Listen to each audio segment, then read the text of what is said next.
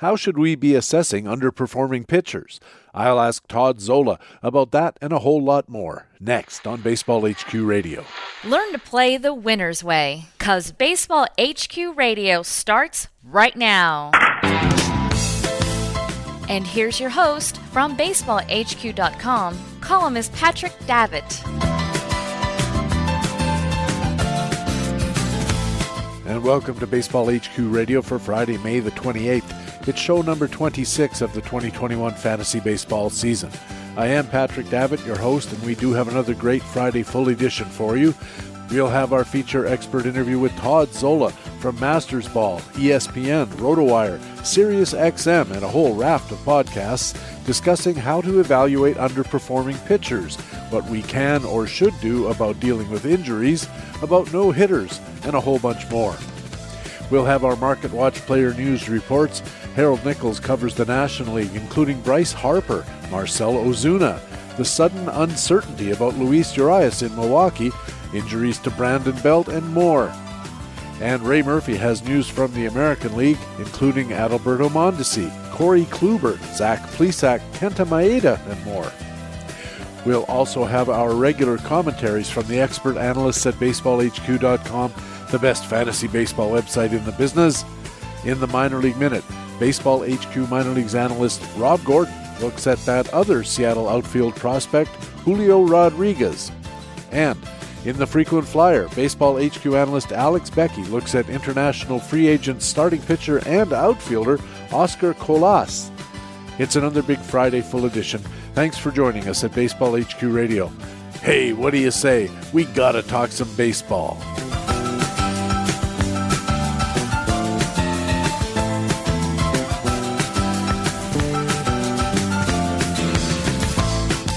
And in the first inning of this Friday full edition, it's part one of our feature expert interview with Todd Zola from Masters Ball, ESPN, RotoWire, SiriusXM, and a whole bunch of podcasts. Todd, welcome back to Baseball HQ Radio. Good to be back with you, PD. How are your teams doing? Next question. um, you know, I mean, I've got a couple. You know what? When I when I first hear that question, I go immediately to my LABR and tout and and they're not doing well. So I feel like it's a terrible year. I've got private leagues that are doing fine, and some ex, uh, some some best ball that are doing fine. But and, and, people we don't you know people don't care about their LABR and tout. Those that's what I for my my I could win a hundred thousand dollars if my tout team finishes in last. I'm going to be miserable. That well, no, I won't be miserable. no, but, you won't. uh, I I, I, uh, I just that's where my mind goes. And tout and LABR are not going well. So uh, so in, in my mind, my season's not going well. Yeah, I actually was going to do my uh, commentary this week about how my uh, teams are doing at the the big Memorial Day checkout. You know, like Ron Shandler right. used to say, this is the weekend when you need to kind of suss out how your teams are doing and whether you have a chance and what you need to do and so forth. And uh, I did that uh, last weekend, Victoria Day weekend here in Canada, and and uh, it, it was so dispiriting the the two teams that I can control. I have a best ball team, but I can't change anything because there's no moves. So the two teams I can make moves in, I I thought I was doing well, and I checked, and in the last seven to ten days, everything the wheels have just come completely off, and I've had four days in a row in Tout American League uh, that I'm in. It's an on base percentage league, and I've literally had four straight days where my team on base percentage was under 300. which is really hard to accomplish, you know, because I've got good players, you know, or I've got enough good players that I think I shouldn't be getting 270 OPS uh, OBPs night after night, but nonetheless, that's uh, that's what's going on. So let's not talk about our teams. Let's talk about injuries. Something fun.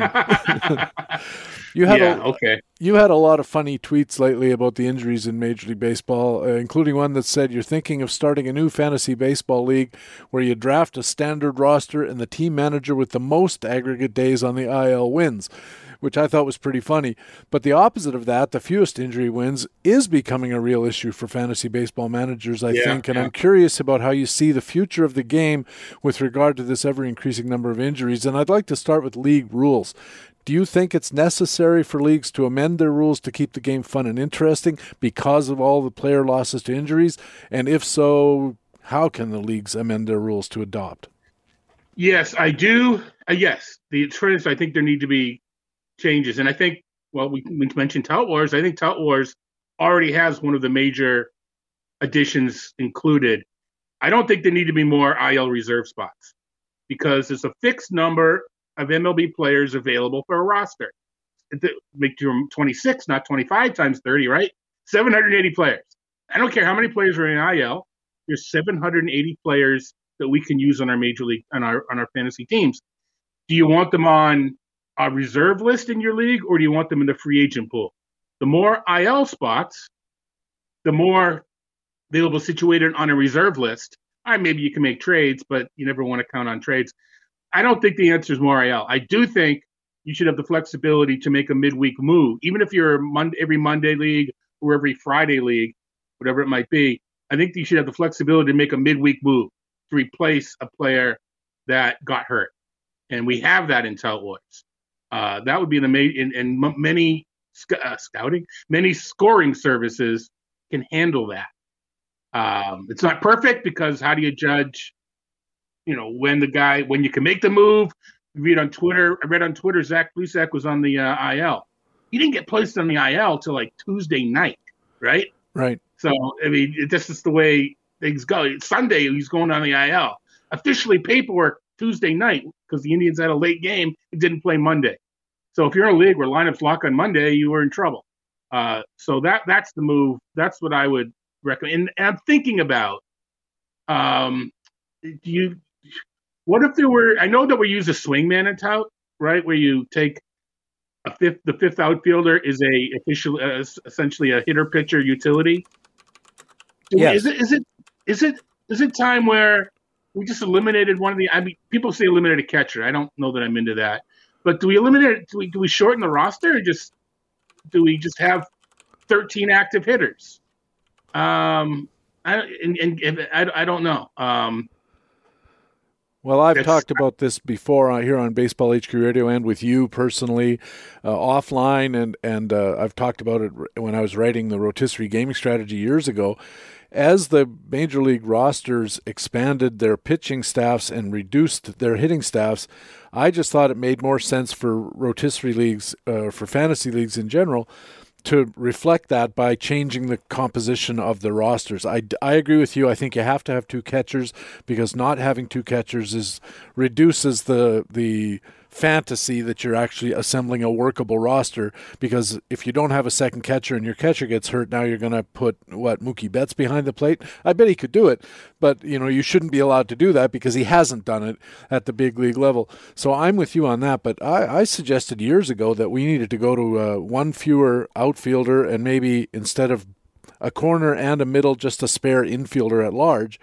and then put a couple of extra pitching slots in, raise your innings minimum if you have one, and let's get our fantasy rosters more closely aligned with what the reality is in Major League Baseball, which is it used to be 14 and 11, now it's 13 and 13 if we're lucky. Now, is that AL and NL only, or do you want to do that in a 12 team mixed as well? I would do it in a 12 team mixed as well because I think it reflects the experience better. But what do you think? I like I don't I don't hate it in AL and NL because I think it makes the free agent pool a little more palatable. I still think we're okay in 12 and 15s if you allow the midweek move.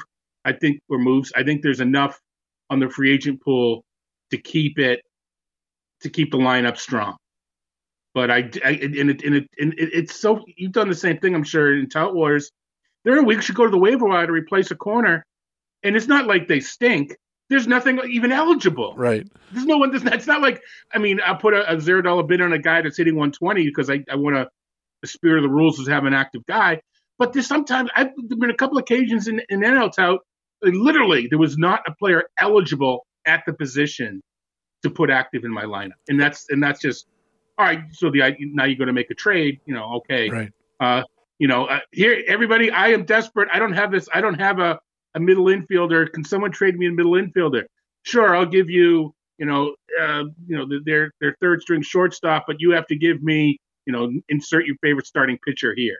You know, they know they got you. So, yeah, the uh, the question of uh, the size of the of the pool is the main issue that I have with, especially as you said in in only leagues, the oftentimes you'll go in there and you'll filter for you know middle infielders, and there'll be nine names on the list, but five of them are on the DL, and the rest of them are in the minors.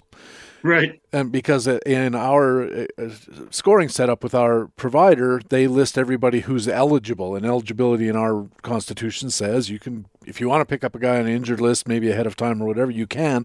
But not only that, but they're bad, which is, an, you know, or they're just not helpful. I shouldn't say they're bad. They're probably lovely people. But uh, I had a question about your uh, idea on the midweek activations. You're talking about moving players to and from a reserve list to an active roster, not going out into the free agent pool. Is that correct? Correct. Correct. Now, of course, in in in, in tout wars, we don't have it in LABR. We only have four reserves. So there's a pretty good chance that you don't have a player that's eligible to replace your hurt guy. So you know, there's a there's certain element of that, of that going on though with multiple position eligibility and being able to flip people around. You know, part of your draft strategy is just to attempt to alleviate that uh, that issue. Uh, we also in Tout Wars have the ability to activate a player off of the IL midweek with the uh, I was going to say conundrum. That's not what the addendum that you drop the player he replaces, release right. him. You can't just reserve him. Uh, so now you have to make that decision. All right, this guy's you know Anthony Rendon's going to be eligible on Thursday. Do I activate him on Monday and take three zeros or four zeros, or do I wait until Thursday and drop um, you know whatever replacement that you happen to have in there for the first three or four days? then it's just your roster constructing. Is there someone you want to drop? Is he worth dropping? That whole, you know, the whole nine yards there. So I think, I mean, it's not, that even that's not perfect. Uh, but you know, in, in, in larger leagues, and I think you know we're you know and we know this now we're we're the exception, not the rule in ALNL only. Oh, you know, for sure. Majority, maybe this this listenership has a higher percentage than that we write for. I write for on ESPN and even RotoWire, right? I think our listenership has got a higher, uh, you know, cross section of AL. You know, probably play a few different leagues, but in general, I mean, they're just non-existent in the greater scheme uh, of things. You know, I'm told, you know, don't even bother giving an AL only tip in your ESPN articles because you know one out of a hundred cares. Right. Yeah, that's true, and it's a it's a conundrum, as you said, inadvertently. But it it's it's there's a lot of overlapping things here. Uh, for instance, you just mentioned this idea of whether in Tout Wars the rule is that you can activate Anthony Rendon, but you must waive the guy whose place he's taking on the roster. You can't reserve him, even if you have a reserve slot available. Right. And I think that's probably m- more necessary the way the thing is set up now because – we want to get at least somebody in the free agent pool for the next guy who needs an injury replacement. And I think maybe that concern could be somewhat alleviated if we reduce the number of hitters on the roster. This is never a problem with pitchers, there's always pitchers. But where we run into trouble is with hitters, and I think that's where, you know, I think there ha- might have to be some kind of rebalancing. But having said that, I also think there's a lot of value in having the same roster constructs in 12 team only leagues as there is in 15 teams mixed because otherwise now you're talking apples and oranges when you're talking about valuations and trading and all those kind of things. And and you're further segregating the only leagues out of the norm of uh, of the discussion. You're right. There are, another option is and i know some leagues have done this you know keeper uh, you know not even keeper leagues but home leagues. Why do you need 12 teams? Maybe maybe if you lose a team you don't replace them right? Yep. uh, someone leaves the league now you're in a rotisserie, you can have an 11 team league. I know it messes up value conventional valuation because most of it is on 12 team leagues, but nowadays you can usually at least run a, a system somewhere and and, and and, and and recalculate everything for 10 and 11 team leagues. But what you know, Tout Wars we want 12 because we want you know many people worthy of the you know worthy of the league, whatever. But I, I can see a 10 a 10 team and 10 team AL and NL. If I was starting an NL only league, AL only, I may only shoot for 10 teams. Yes. Just to keep the free agent pool a little bit flusher. Yeah, and there'd have to be adjustments made. But as you said, most mm-hmm. modern projection systems do allow us to choose how many teams there yeah. are in a league, even weird numbers like seven or nine or something like that, because it's just a it's just a calculation that's made. But speaking of that, as a projections guy, how are you evolving your projection system to account for the fact that there's all of these injuries that they're affecting a more players, a, water, a wider swath of players, a deeper amount of injury time lost. It's a real problem for us as players. It must be a nightmare for you trying to project a player performance, not having any real confidence that he's not going to get hurt. Yeah, and the major change that I've made, I think we may have talked about this, I don't recall. And it's even applicable as the season goes on. I am less stringent about having my projections mirror the amount of plate appearances per team that that they're going to get. I will over project, in other words. I know at HQ you guys use grids, and I, I do too. I just don't publish them. You try to have the outfield, you know, 300 percent, right? Uh, three times a 100, you know. Yep. But I will I will over project that because I don't know who is going to get hurt and I don't know. I mean, I but I kind of know who's going to replace him. So I don't. If you if you make it equal, I mean, I I just think it's better at this point to uh, give everybody their fair share and uh, give the give the replacement player call him Ty Wigginton, show how old I am, that's what you always used to be. I don't know where Ty Wigginton is going to get 400 plate appearances. I just know that he is. Right. Right. Three different uh, teams. I don't. I don't. Yeah. Don't know who's going. to Yeah. Could be. Don't know who's going to get hurt. But I just know that one of these outfielders is going to get hurt, and someone's. You know, I'm doing right now with the Red Sox, for instance. I don't know where Santana is going to get at bats, and and Renfroe and, and Kiki and Hernandez. I mean, I know. So I, I I'm over projecting, and I don't sweat it like I used to. I used to. I used. To, I think I mentioned is like before I got into the you know doing it for a living, I would look at I would add up everybody's plate appearances, and if they didn't if they weren't logical, I dismiss that I dismiss those projection set because this person doesn't know what he's doing. He's over projecting. I'm now I now can see why, and, and I carry it through the season. And every week when I make my adjustments, uh, I'll try. I'm trying to think of someone that just recently got hurt. Um, so I knocked down that you know that person's plate appearances, and I didn't have to increase anybody else's because I've kind of already done that. And I always have a pace and the total I'm projecting and maybe off by 500 plate appearances. Well, now it's off by 350 because I knocked off 150 from somebody and I'm a little bit close. And by the end of the year, you know, they're very close. But I, so that's the major difference is I am no longer so bound by having, you know, 100% at shortstop, 100% at second base, and 100% in the middle. You know, I mean, uh, you know, well, actually, no, don't forget middle because we're talking MLB. That's the major, the major difference. And of course, which is a kind of a way of saying you just have to accept that the projections are going to be less precise because injuries are something that are extremely difficult to project. We don't know, we, we suspect, but we don't know that a past injured player is more like more likely to be injured this year and that a non past injured player is less likely to be. But that's only a probability. It's not a certainty. And a lot of players just defy those expectations. A, hitter who's been injured and injured and injured, like Giancarlo Stanton years ago, all of a sudden rings off three seasons of 155 games played and then we all get excited and we say, "Well, now I know I can count on Giancarlo Stanton." and and here we are this year, where you can't count on Giancarlo Stanton because he's always injured or he has been repeatedly injured. It just is in, in injecting a lot of mis- imprecision into the process which I know some people view as a an interesting thing because it makes the game more exciting in a perverse sort of way. Yeah, no, it does. I'm curious what happens with Mike Trout next year. Right. Um, he he's there's kind of a FOMO with Mike Trout in that what if this is the year he stays healthy? That's why he's still a top five pick. Anybody else with his injury history, where we're making fun of him, you know, and, and we're calling him soft. But no, it's Mike. It's Mike Trout. So last year he stayed healthy two months, other than the short paternity leave. So he's back to being a top five pick again because he can now stay healthy. Even though when he got hurt, it was usually towards the end of the season, and we only had two month season last year. So what happens this year? Yeah, he's out again. Two months. So is he is he a, is he a top five pick next year? You know, it, it, or will he finally get some injury injury penalty?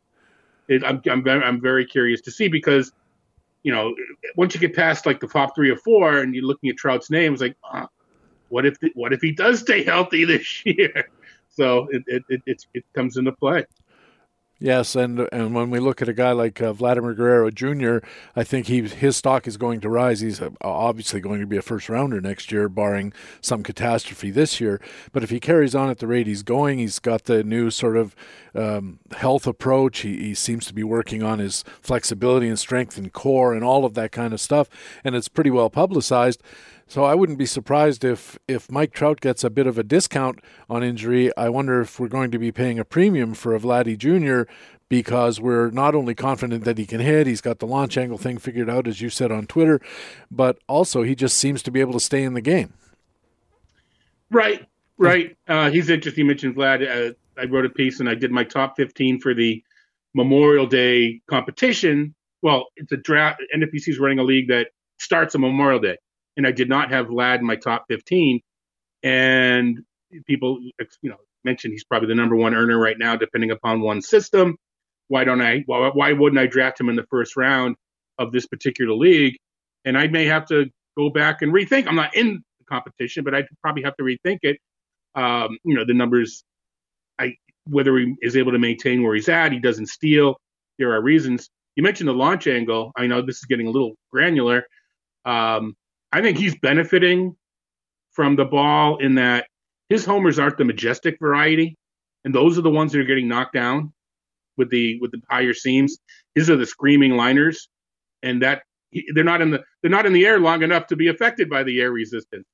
So I think he's I don't think he's getting more homers because of it, but he's not being hurt. Uh, you know, having figured out even this little bit of a launch increase is uh, is, is is benefiting him. And and all right, he, he's out of uh, he's out of Dunedin now, but Sahlen should be pretty good for him. I, I think we are seeing a first round Vlad, uh, assuming he shows doesn't get help, doesn't get hurt, and, and anywhere near this pace. I think he's there. Meanwhile, uh, you mentioned that you made up a, a, top players list for the Memorial Day draft. So who's on top of that list? That is Fernando Tatis, and I kind of I mean I contradict myself left and right in this list, and it and it and it. I wonder if it's because I'm not actually doing the draft, so I haven't actually really looked at things, or I'm just kind of naming my top 15 players. But I, I don't penalize Tatis for the potential of injury, but I am penalizing Jacob Degrom. You know, so I I admit there's a lot of contradictions, and I could. You ask me that in 10 minutes, and I may say Ronald Acuna. It's that close between Tatis and Acuna, but I I think it, it comes down to I I think I would rather build my team with the shorts. It's not good with scarcity. I just think I'd rather build my team with the shortstop over the outfielder first. And now getting you know really game theory wise into this, these early NFBC drafts that they've done for the Memorial Day competition are pitcher even more pitcher heavy than normal. So I kind of it, it, would take a little. It would be against my DNA. I'd have to I'd have to like cringe when I did it. But I can see taking Gerrit Cole number one. People are doing that anyway and so that's not a stretch. People taking him number one, but the reason for a different reason. The reason being, with all the pitchers being taken in the first two rounds, they would pit it would push two good hitters down to me, and I would I could start a team with Cole and then two hitters that I would be that I maybe drafted the wheel if I had the 15 and 16 pick. Those guys might fall to me in the at the at the at the uh, at the at the front wheel. But so Tatis is there now. The whole shoulder, you know, again, how can I penalize DeGrom for a non-arm injury and not penalize Tatis on every swing his shoulder may dislocate? No, it's an excellent point. You're listening to Baseball HQ Radio. Patrick Davitt with Todd Zola from Masters Ball and ESPN and Sirius XM Radio and RotoWire and a lot of other podcasts, of course. And Todd, you also have that Twitter account I mentioned earlier, and you had a post recently that said we need to be cautious about looking at team splits versus left-handed pitching because they're precarious was the word you used at this point of the season. Uh, explain what you meant by that. Well, if you if you prorate, I know I know it's not prorating; it's like working backwards, whatever it is. If you figure out how many you know air quote games teams have actually played versus left-handed pitching, you take all the plate appearances and you pretend they all happened in one game. Teams at this point have only played around 14, 15 games against lefty pitching. And that is just not enough to say, you know, right now it, it emanated and it wasn't just anytime I make a statement like this, it's not because I read one tweet. It's because I've read and or heard several uh, you know, similar uh, thoughts, theories, and it's you know the White Sox are pay, are facing a left-handed pitching. Don't start that lefty. And they it, was, it happened this week and a couple weeks ago, and, and, and I think it was Jordan Montgomery maybe, and Jordan Montgomery shut down the White Sox. But why? They crushed lefty pitching. Well, they crushed him in, in, in the equivalent of 12 or 13 games at the time. In 12 or games, they may have faced some easy, you know, a, a preponderance sure. of weak southpaw. So the point being, it's just it's just not a large enough of a sample to to make that much of a statement. I, I kind of do it myself. You know, I when I do rankings, I mean, we don't have anything else to look at. It, it's what it, it's what we have. But I think that some people are, you know, double. You know, if you're you know bet you know betting's big, triple your normal bet for the evening on because the White Sox are facing a left-handed pitcher.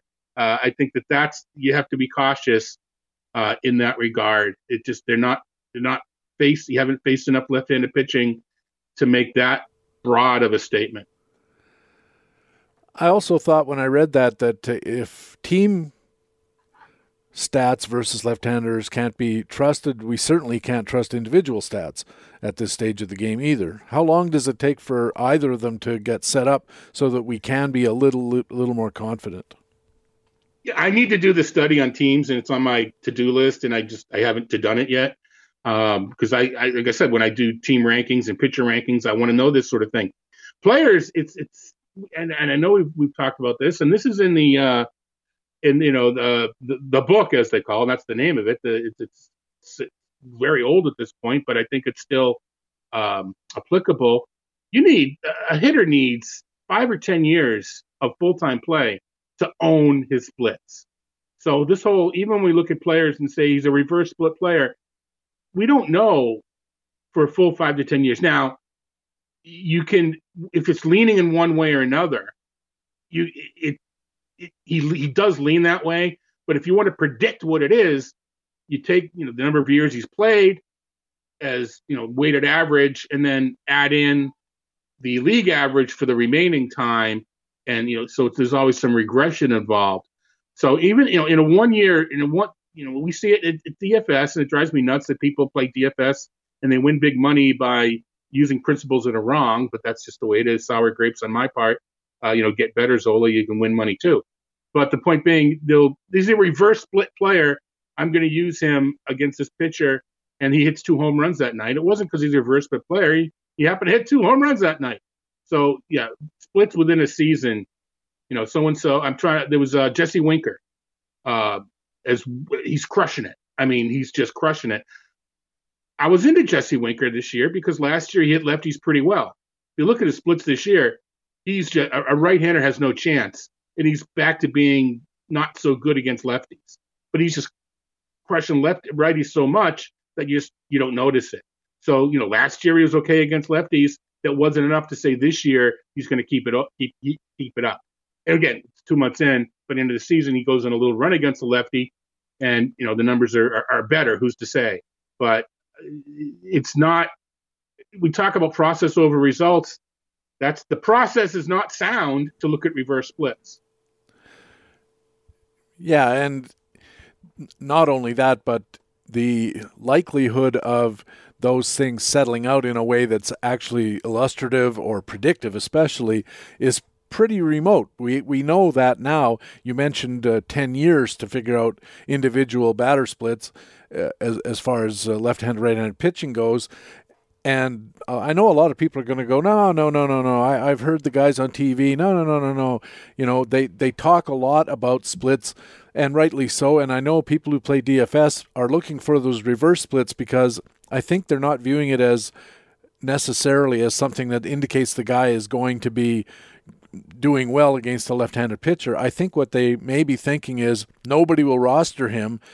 Exactly. And he has a chance of succeeding better than what other people think. So I'm le- I'm arbitraging the difference between the reality of the situation versus the perception of the situation. Right. Or the price is not the price might get adjusted based on a split that doesn't exist. So maybe the price is is uh, doesn't reflect you know something something like that. Oh, for sure, and I that that that that's absolutely true. Um, but it's uh, but I don't want to make it sound like you know a player doesn't. I mean, if he the, the splits are meaningful previous to the five years. You just can't look at them verbatim and say that's the split. Mm-hmm. There's still potential for it to move. Before we wrap up this segment, Todd, uh, what are you making of the spate of no hitters in the early going? The biggest thought I have isn't with the no hitters themselves, but I think we're being blinded to what's actually been now been happening in May. And what I have another couple days before I actually run the numbers to the end of May. Batting average BABIP is up in May. Uh, strikeouts are down relative to, to April, and home runs are actually the same as April, and they usually go up. So the talk about the ball and everything else ruining the game, where I think we're blinded by the uh, the, the no hitters that things are kind of what they're supposed to be doing at this point of the season, and that it, it, it just we lost it. But the no hitters themselves, keeping in mind, three teams are you know have been on the on the losing end of two of, of two each. I think it's just a, a perfect confluence of uh, a, a, good but not great, and that's another thing. Some of these pitchers, all right, they're good, but we're not seeing you know the, they're not seeing the studs throw no hitters. I mean, it's a nine. Joe Musgrove's nice. Carlos Rodon, they're good, but none of the, you know, we're not seeing the Gerrit Cole, the Jacob DeGrom, and the Walker Bueller. Uh, Walker Buehler. So I'm not detra- detracting from the event. As a baseball fan, it's fun. It's, it's great. It, but as as an, as an uh, skill wise, this this that the other thing, I just think it's some really bad lineups ran into a pitcher, maybe an umpire that was favorable that evening, and it just it just worked out. Um, we get a lot of no hitters in well, a lot more no hitters in April and May and in September than we do the middle three months. Um, I expect them to fall. I mean, I know we're still on no hitter watch every night, but I, I, I, expect them to fall. I mean, the Indians and the Mariners, and was it the Range, the Tigers? Just they're just not very good lineups, and it just the way it worked out. So if there's a lesson, uh, of course, it's start your starting pitcher in DFS against those lineups, and you're probably uh, a little bit ahead. I don't know if they adjust the pricing to reflect that or not. What about the phenomenon, though, Todd? Uh, in most of the instances this year that I can remember, and maybe this is just um, recency bias or selectivity bias, but it seems like every pitcher who throws a no hitter then goes out and gets shelled or hurt. Yeah, well, I do the daily notes, and I always make I make the uh, Johnny Vander Meer and, and his family's on notice today because so and so, you know, so and so, you know, or you know, you know, whatever, you know. But I don't, you know, no one has been. Well, I don't want to say no one, but we haven't seen the Johan Santana, right? 146 or whatever it was pitch effort to get the no hitter. There haven't been anything too egregious. I know. I, I, just, you know, I don't know if they all gotten hurt. I just think it's they've gotten hurt in proportion to how pitching is getting hurt, right? right. I mean, uh, it's just it's just it's it's just scary. But um, I think the bigger point, folks, is BABIP's back up. Uh, it was a freaky April, and it's, it's it's we're still hearing the narrative about about about the play. Things are. I mean, you can argue. I mean, strikeouts are down from April. They're still up from previous seasons. So you know, there's so there there still is that.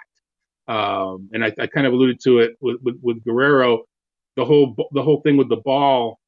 I think certain hitters are getting penalized more than others just because the, the, the increased air resistance is knocking down the majestic balls. And when I think Freddie Freeman is fine because he hits the line drives. His home runs are you know more more line drive than uh than the than the majestic fly balls. But um, it's uh, it, it, there are still too many strikeouts.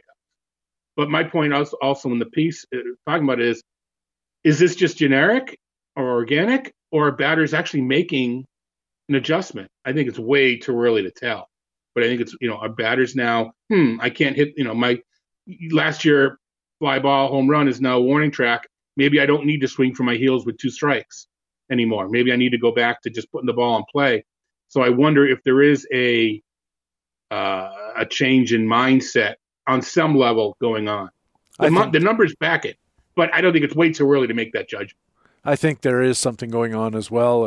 I, I, and the reason I say so, and this is a very poor and unscientific method of figuring things out, but when I, I watch a lot of, of games in the evenings, and we're hearing an awful lot of the announcers, especially the ex players, saying these players on our team, I've talked to them, and they are cutting down on two strike swinging. They're they're not swinging Yeah, from yeah. the heels. Exactly those things you said, and I, that's totally anecdotal. But if if if the player himself is saying, "Yeah, I've changed my approach," then there's something to it. I know it isn't a you know a random survey that meets all of Gallup's requirements for objectivity and stuff, but between the fact that there's more of that kind of stuff, and I'm going to start looking into the actual numbers uh, to see if uh, who is doing it would be a real interesting thing to know as far as trade acquisitions and so forth.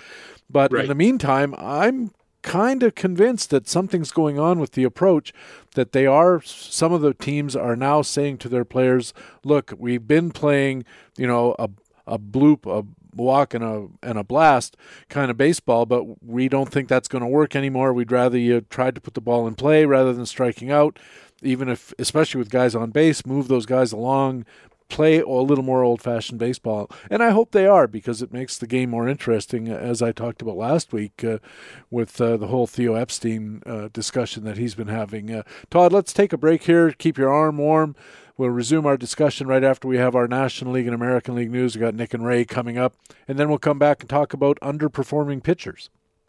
Todd Zola appears at Masters Ball, ESPN, RotoWire, SiriusXM, and a whole raft of podcasts, and he'll be back a little later in the show. Coming up, we have our Market Watch player news reports. Nick has the National League news, Ray has the American League next on Baseball HQ Radio.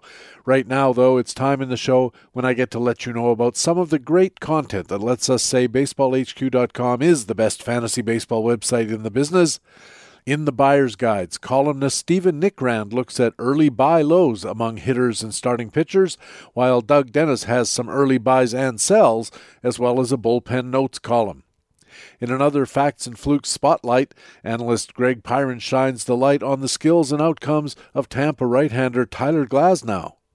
And in the speculator column, Ryan Bloomfield looks at some revisions on baseball forecast downside player comments. And those are just three articles among literally dozens, a small sampling of all the great content you'll find at baseballhq.com all the time. Player performance validation in facts and flukes and those facts and fluke spotlights, news updates in playing time today, and roster forecasting in playing time tomorrow. There are buyer's guides for hitters, starters, and relievers, fantasy market analysis in Brad Kullman's Market Pulse columns, injury analysis in Matt Cederholm's column The Big Hurt, and groundbreaking fantasy baseball research. As well, we have tools like the player projections updated every day, daily dashboards, pitcher matchup planners, leading indicators for hitters and pitchers. Add it all up, you have expert content plus tools you can use to improve your teams and win your leagues. And they're why we call our site the best fantasy baseball website in the business. Baseball HQ Radio.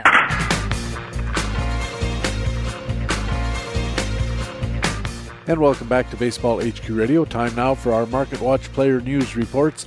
Ray Murphy is on deck with the American League report.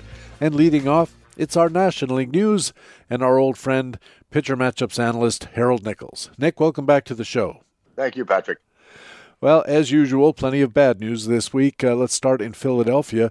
The Phillies insisted that they were just giving outfielder Bryce Harper a couple of days off on Sunday and Monday. Then they put Harper on the injured list with a left forearm contusion. They activated outfielder Roman Quinn from the 10 day IL in the corresponding roster move. Phil Hertz covering this story for playing time today. Nick, how does the loss of their best hitter change the Phillies lineup? The, the IL move was retroactive to last Sunday, so Harper could be activated as early as next week. He was off to a solid start in 2021, batting 274, uh, 247 expected batting average, seven homers, four steals. Overall numbers were a lot better before a recent 2 for 21 slide that might have been related to the injury. Roman Quinn missed three weeks with a finger injury. Before hitting the IL, Quinn was 6 for 44 with four steals, had been caught stealing three times. And despite the low start, Quinn may be getting uh, plenty of playing time while Harper is out. Yeah, I think this is an interesting question, Nick, uh, about Bryce Harper, because on the good side, he could be back, as you said, as early as next week, but a forearm, it may have had already some effects on his ability to hit the ball. You got a bad bruise on, on your left forearm, and your it, it's your power hand on, on a left-handed swing, and maybe uh, he's a bit slow in recovering. As that said, I think as soon as he's activated, you have to activate him. Right, and then you know if you're if you're in a league like me, I've got him in a, in a uh, the league that sets lineups on on uh, Monday for the week. So do you do you put him in your lineup for next week or not? It's a difficult question. Yeah, I think it's one of those things where if you're in that situation, you just have to watch the news as closely as you can. Maybe maybe uh, if you have a subscription to the Athletic, check the Philadelphia reports, or maybe look at the Philadelphia newspapers, the sports sections online, or you know Google search Bryce Harper injury or something like that, and try to find out what's going on because you, you, you don't want to have him in your roster if he's not going to play, but you definitely do if he is, and you can't afford not to. Uh, in Atlanta, another outfield injury, Marcell Ozuna hit the IL after dislocating his middle and ring fingers of his left hand. That sounds painful. Phil Hertz, playing time today, says Ozuna will be out until at least July. Uh, Nick, we know Ozuna has been a major disappointment so far in 2021, primarily because of a big power outage, as Greg Pyron actually covered recently in Facts and Flukes at BaseballHQ.com. But somebody has to go and play the outfield in Ozuna's spot. So where is Phil Hertz looking? Ozuna has really, as you said, been very disappointing, batting 213 with a 645 OPS and around 10 bucks in fantasy value. Uh, but Atlanta does not have an obvious replacement so the team will likely miss him, especially considering the alternatives. On the current active roster, Atlanta has Guillermo Heredia and Ender Inciarte, both of whom could see a bump in playing time. Uh, Heredia has been a pleasant surprise, contributing a 272 expected batting average with a couple of homers. Inciarte has missed most of the season so far, has uh, only 29 at bats and eight hits. You said uh, Heredia and Inciarte are the alternatives as far as the active roster is concerned. But, Nick, what about beyond the active roster? The Braves also have Christian Pache and Drew Waters. They're number two and three prospects. Uh, Pache is off to an awful start with Atlanta. Seven for 63, a 111 batting average, one home run. And then he hit the IL earlier this month with a hamstring injury. Um, Phil reported Pache was about to start a rehab stint at AAA 10 days ago, but he hasn't even played there yet. Uh, Waters is playing at Gwinnett. He's batting 250 with a 787 OPS, three homers, and about 75 plate appearances. The big issue with Waters is plate discipline. He has only about a 70% contact rate over 1,350 minor league plate appearances and only 97 walks. Yeah, and those figures translate pretty closely when you move to the major leagues. We discount them fairly heavily uh, as you move up. So a 70% contact rate at AAA probably works out to a 65 or 64% contact rate at the big league level, and that's really even in this day and age. If you're not crushing home runs all over the place, which is not Waters' uh, usual pattern, then uh, it's very difficult to maintain a place on a roster. I read on an Atlanta blog where they were worried that Major League pitching, and the quote here is, "Eat him alive." They were talking about Waters and that he's just not ready. So don't bid the farm in this weekend's FAAB. Even if they do call him up, uh, it may may be a disappointing uh, outcome. In Miami, speaking of disappointments, third baseman Brian Anderson is going to miss several weeks. He's got a partial shoulder dislocation. Uh, how did the chips fall in Miami? The Marlins activated Isan Diaz off the IL to take Anderson's roster spot. The initial expectation is that Diaz will share time with Jon Berti at third base. Uh, Diaz doesn't look like an answer unless the question is who who cannot hit big league pitching. Uh, he has yet to crack the Mendoza line at about 250 uh, big league at bats. In 2019, uh, batted 173 over 179 at bats. Uh, played briefly in 2020, went four for 22. Uh, so far in 2021, he's seven for 50. He, that's a 140 batting average. So, and his skills aren't a source of optimism. XBA for major league career is 195, although he does have a career expected power index of 111. Uh, Berti hasn't been much better than Diaz. He's 18 for 99 this year, 181. Although his XBA of 255 suggests he's deserved a, a better fate than that. Berti also has a 252 batting average, 253 expected batting average over his career. So around 250, looks like a true talent level. He's also drawn enough walks, 11% career walk rate, that his career on base percentage is around 325. That's important because Berti has been a source of stolen bases over his career. He has 31 career bags and 493 at bats, including 17 over 256 at bats in 2019 and 9 and 102 at bats during the shortened 2020 season. So if we had to recommend one, it would be Berti, but we're not managing the Marlins, so fantasy managers want to see how Don Mattingly handles this in Anderson's absence. I had a, a lot of optimism about Jon Berti coming into the season. I drafted him in a couple of spots, based not only on his stolen base potential, but also he plays all over the field. So he's one of those guys that, you know, in this day and age of constant injuries, uh, Jon Berti was a guy. If you need a third baseman, in he goes. If you need an outfielder, in he goes. If you need a second baseman, practically all over the field. And uh, unfortunately, everywhere he has gone so far this year, it hasn't really worked out that well. And Don Mattingly seems to have cooled off on uh, Jon Berti, that's for sure. Uh, in San Francisco, first baseman Brandon Belt, Nick, was having a bit of a power breakout this year. Uh, people have been waiting for this for a long time, I have to say.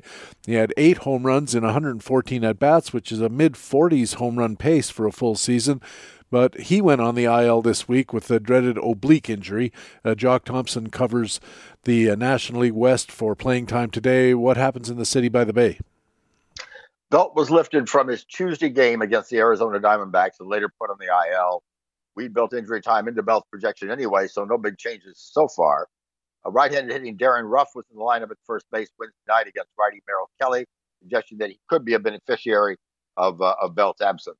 But Ruf is hitting only 228 through 79 at bats, but then who isn't this year? Uh, Ruf also posted a 361 on base percentage and a 506 slugging, that's six home runs, suggesting that he's now roster worthy in most fantasy leagues. Yeah, that's important to keep in mind uh, from a fantasy perspective, Nick. Uh, we look at that 228 batting average and think, eh, I don't know. But in the big leagues now, I think they're all pretty accustomed to ignoring batting average and focusing on on base percentage. And if if Ruf has a 361 on base percentage, that's above average. And uh, if you add it in with his slugging percentage, he's over 860 for an OPS, which is also very, very playable. And major league managers are going to look at that, especially if he's amassing those kind of numbers against same side pitching. Then all of a sudden he does look roster worthy in fantasy leagues because he's going to play. Yeah, if he's going to play, absolutely, a, he should be on your roster because, especially in an OBP league, uh, because that's a that's a strong OBP and great slugging to go with it. In St. Louis, outfielder Harrison Bader was on the IL earlier this year.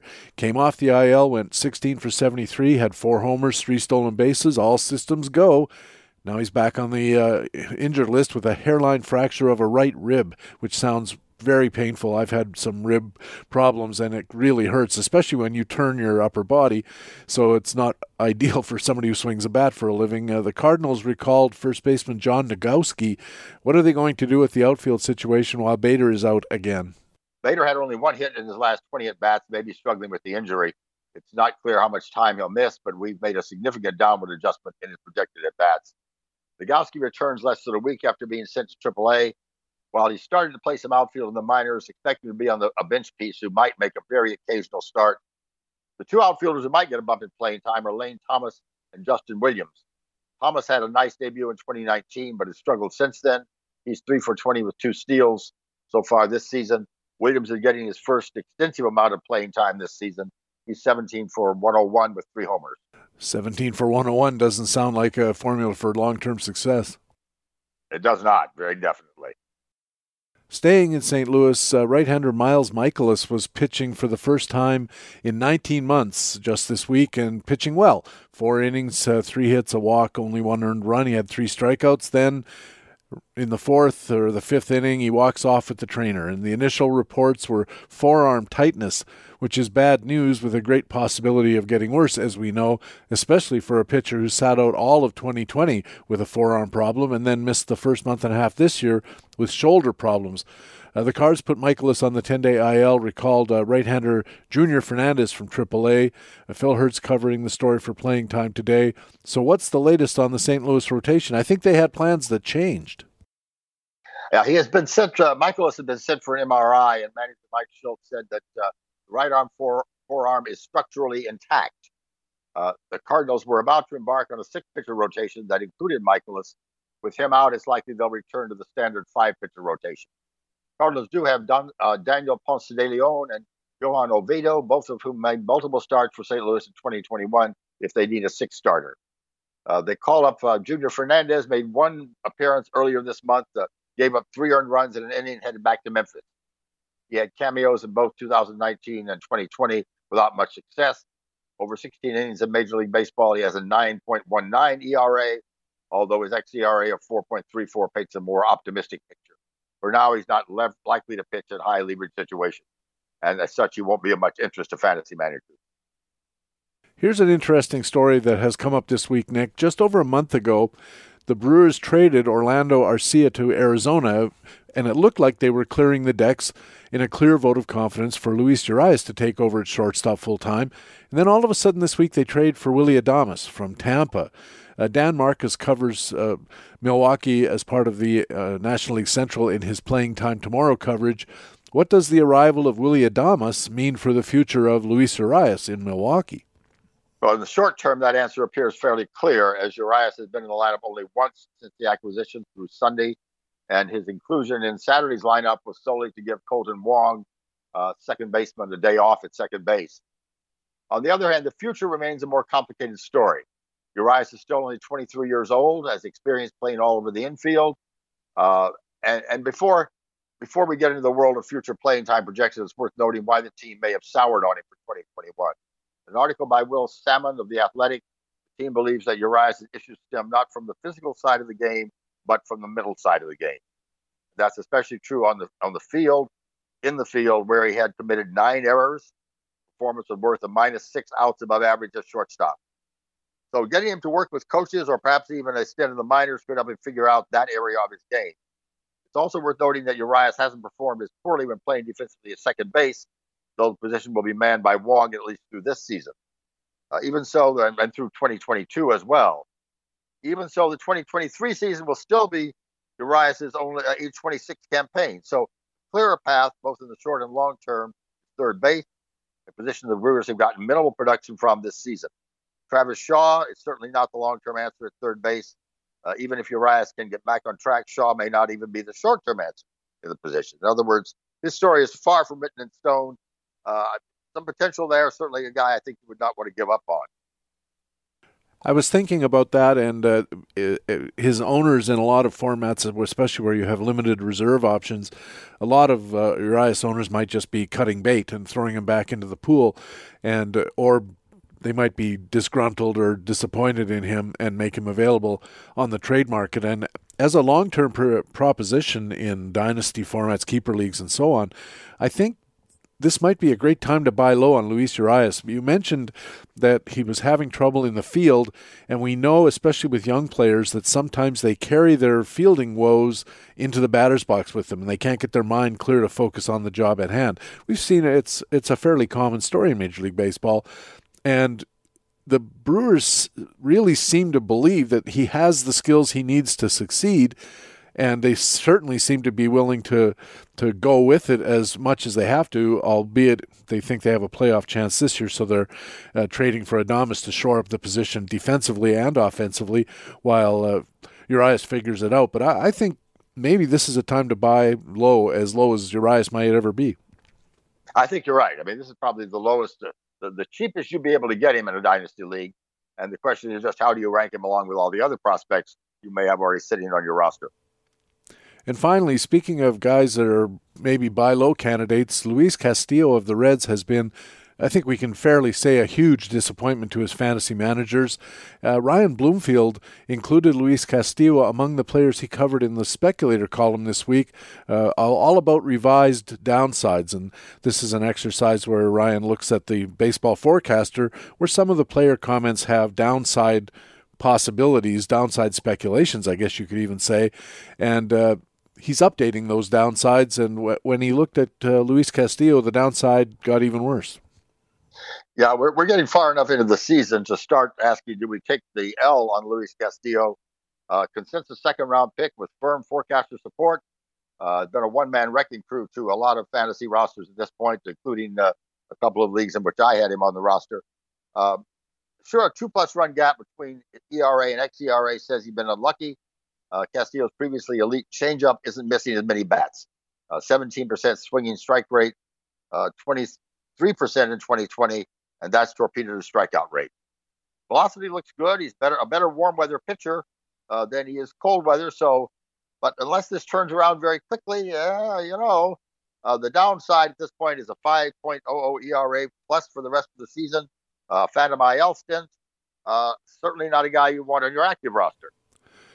Yeah, the one thing that uh, Ryan Bloomfield pointed out was that the changeup swinging strike rate was really elite at that 23% level, and it falls off by six points, and you have to figure it out. But the interesting thing that you mentioned in there was Ryan also had Luis Castillo a week or two ago, and I think we even talked about it here on Baseball HQ Radio, Nick and the problem might have been related to cold weather. He's a bad cold weather pitcher, and at the start of this season, in the early going, it's been unusually cold, especially where he happened to be pitching. Uh, again, if you are in a position to do some speculating, I think this might be a, a really good chance to keep catch a guy who's just waiting for the sun to shine, basically. Yeah, I think. Yeah, definitely. I think it might be. As you said, he's he has been a much better warm weather pitcher. Uh, and so it's, it's, the kind of thing where if you can if you can get him now and stash him off your your active roster until we see a turnaround, it's I think worth doing. Let me ask you because you play in uh, in more dynasty leagues than I do. I play in none, so even if you just have one, you're ahead of me in that department. But in that dynasty keeper format, Nick, when you look at a situation like Luis Castillo, and assuming you don't have Luis Castillo on your roster, you would have to go out and acquire him. How do you calibrate the kind of offer you want to make? How do you calibrate the amount of risk you think you're absorbing by trading for a guy like Luis Castillo who has all the talent in the world, but just doesn't seem to be putting it together anymore in the way that he used to be? that that's a good question, and I, you know, for me, I, I guess maybe I'm kind of unusual, but I don't, I don't like to roster uh, in, a dynasty format pitchers uh, too far ahead of when they're going to be successful. Uh, I still, what you have to wonder if there's an injury somewhere in the background with Castillo that's causing any of this. Sounds like right now, like it could be a mechanical issue that's causing the the drop in that that swinging strike rate on the changeup. Um, so you know, if I can get him cheaply enough, I think I would uh, I would consider doing it. If I could trade somebody that I'm going to drop anyway and pick up Castillo, that might be a decent move. Uh, I'm certainly not, not going to give up uh, a good hitter for Luis Castillo at this point. Pitchers are just too risky. You know, 2019, he was a, a over $20 in 5 by 5 value. This year, minus $20 in 5 by 5 value. And it just seems like, you know, I, I know that it's dangerous or, you know, ill advised maybe to compare uh, valuing ball players for fantasy purposes the same way you think about stocks for investing purposes.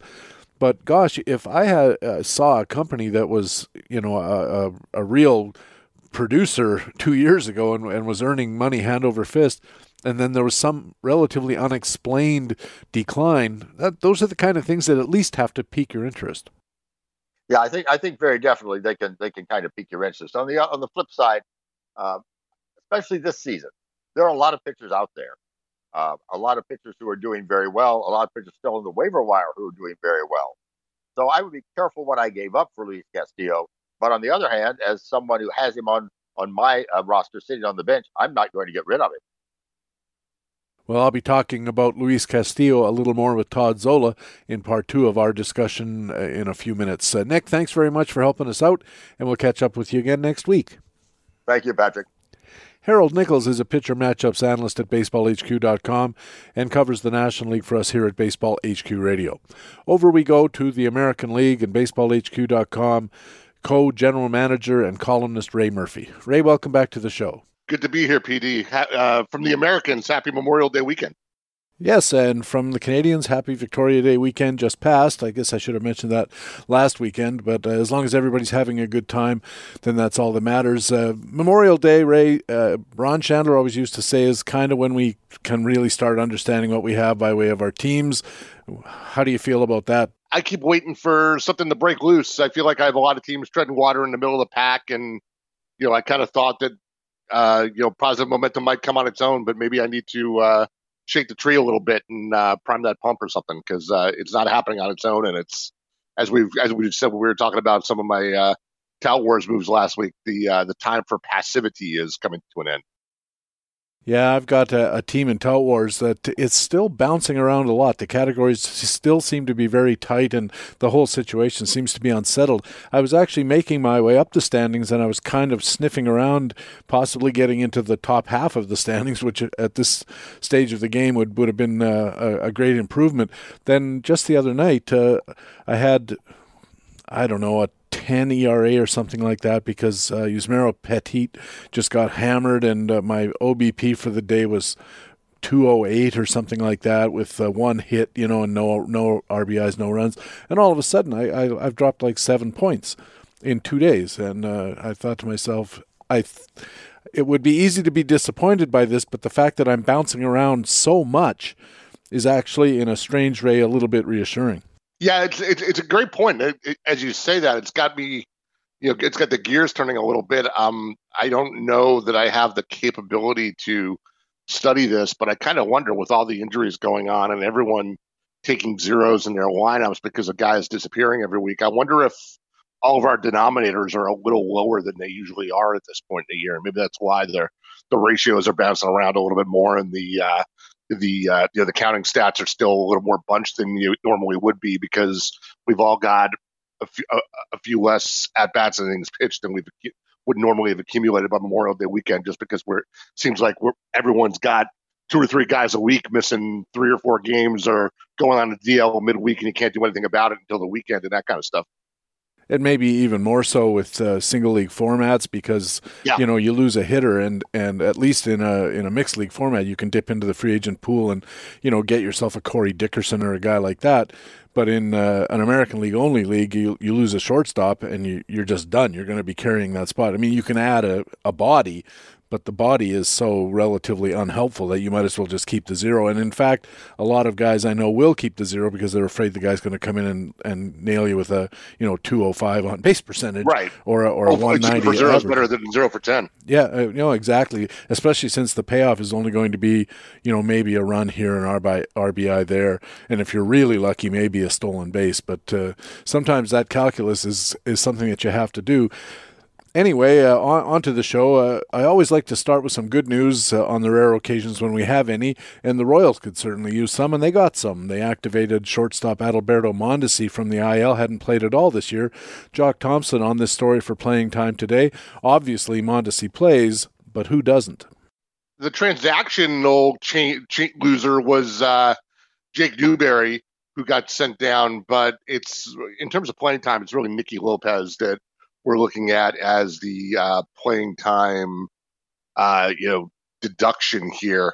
Uh, Lopez has hit 230 with a 317 OBP, and I think a lower a lower slug than his OBP is. Slug is 310 through 126 at bats of filling in for Mond- for Mondesi. He, he's made a decent, you know, he's got decent plate skills. He's made contact 83% of the time. He's walking north of 10% uh, stolen five bases, but just you know, for all that contact, nothing good happens when bat meets ball. It's just all soft contact and ground balls, and you know, he's really just been a placeholder. So he goes to the third middle infielder status, and Mondesi steps back in here. And as Jock Thompson pointed out, when KC looks at their bench, they need maybe a more potent bat than uh, Nicky Lopez can provide. Although there's something to be said for a, a guy who can start an inning, maybe uh, pinch hitting and, and, get on base, steal a base, move around, you know, cause some trouble, that kind of thing. But definitely a big downgrade for Nicky Lopez. We're projecting Mondesi for 30 plus stolen bases the rest of the way, but only a 250 batting average. Comfortable with that projection? I think so. I think if, if you're a Mondesi owner or a Mondesi watcher, I think that the short term thing to pay attention to here is his lineup spot. Uh, his first game or two back, I noticed he's batting seventh, which seems like sort of an odd place for him. I know when they were worried about his OBP there, he would sometimes drop down to nine, which was a pretty decent spot to let him run from. But uh, you know, hitting seventh the other night, I saw one lineup where he was seventh and Jorge Soler was sixth, and I mean Jorge Soler's not getting on base at all either. But if Jorge Soler gets on base in front of him, that's going to tamp down the stolen base opportunities. So I, I, you know, obviously the best case for Mondesi owners would be to see him move back up toward the top of the order, but uh, even the bottom of the order might be better than six or seven. That could be a bit of a danger spot for the stolen bases. We know he's got the skills to run, but the variables are going to be does he stay healthy and to, to some extent. Uh, you know, does the lineup position allow him to uh, to flash that skill for us? So that's what I'm going to be watching for the short term. And is there any concern that they're going to ask him not to run so much and trying to keep him on the field? Is, that's something that happens every time uh, you have a, a, base stealer who goes on the IL and uh, you know has some kind of issue it happened with uh, Fernando Tatis in the National League, of course, when he came back, and the and the story was the team was asking him to rein in his uh, you know balls to the wall type of uh, playing approach. Would they go to Mondesi and say, "Look, we're hitting you sixth or seventh to ease you back in, and we'd like you not to steal bases for the time being till we're sure that everything's kosher"?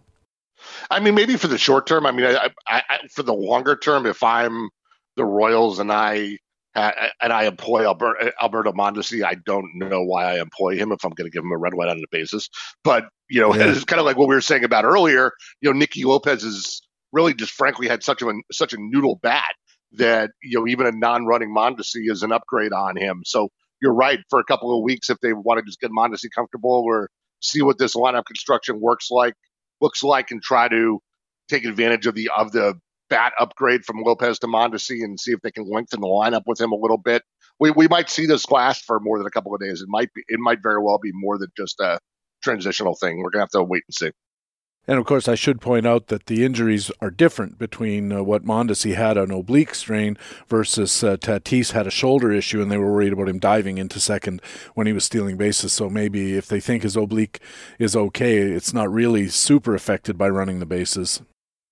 Well, he's had uh, he's got his own history of shoulder problems too. So that's true. Not yeah. the current, not the current injury, but still a concern. The New York Yankees had some bad news and some good news. Uh, the bad news, they placed right-hander Corey Kluber on the IL with what was first called shoulder tightness when he left the game and then later diagnosed as a subscapular strain. My first thought was subscapular sounds like a word that Shaggy would use to describe something great on Scooby-Doo. Gee, Scoob, it's subscapular but it isn't that. yeah, including a uh, you know, it sounds like a not just Shaggy, but describing like a six foot hero sub or something, right? yeah, that's right. But but the, anyhow, subscapular is not great. No, it's not. And you know, it's funny. My first thought with that was that Kluber did something. In, you know, it was you know the troubles seemed to all arise and. Uh, you know his first start after his no hitter from last week, and I was like, oh well, another case of a guy goes and you know works too hard and there's no hitter and shoulder doesn't hold up to it. Uh, but you know, it's it, looking back at the game log afterwards, I sort of had to correct my own thinking on that because uh, you know the no hitters we've had this year sort of all start to run together at some point. But Kluber's was remarkable in how efficient it was. He got through the whole game in 101 pitches, and it's not you know his no hitters not even as high pitch count for the year. He had thrown another 101 and 103 a couple of starts before that. So I don't think we can really say that it's uh, you know, related to the anything to the no hitter, maybe just to the workload in general. And maybe the maybe the surprising thing is that we got ten starts from Corey Kluber before he broke down. Yeah, and you'd think in a no hitter anyway, he's going to be pitching almost entirely from the windup, so he doesn't have and he doesn't have any uh, high stress on base situations. He's not having to really bear down with bases loaded and you know one out or something like that. He basically cruise sure. through the game in relatively low stress manner, and then all of a sudden this happens. He's had problems in his throwing shoulder. He tore a muscle last year, I think. Uh, teres yep. major, teres minor sounds like a constellation, yes. but he, uh, he, tore that, and and uh, of course he's had a couple of other injury problems over his career as well. Uh, Chris Olson reporting on this for playing time today says Kluber is definitely not going to throw it even for the next four weeks, and then he'll get a second examination. In the meantime, who gets Kluber starts in New York? Yeah, it's uh, it's a significant gap in the rotation because, like you said, you know, you do the math on that four weeks of not throwing, and even in the best case, if they let him start throwing in four weeks, he's basically starting from you know the beginning of spring training again. It's probably another four weeks for him to get ramped up and back to, back into a rotation, you you very quickly start looking at you know the All Star break or later here.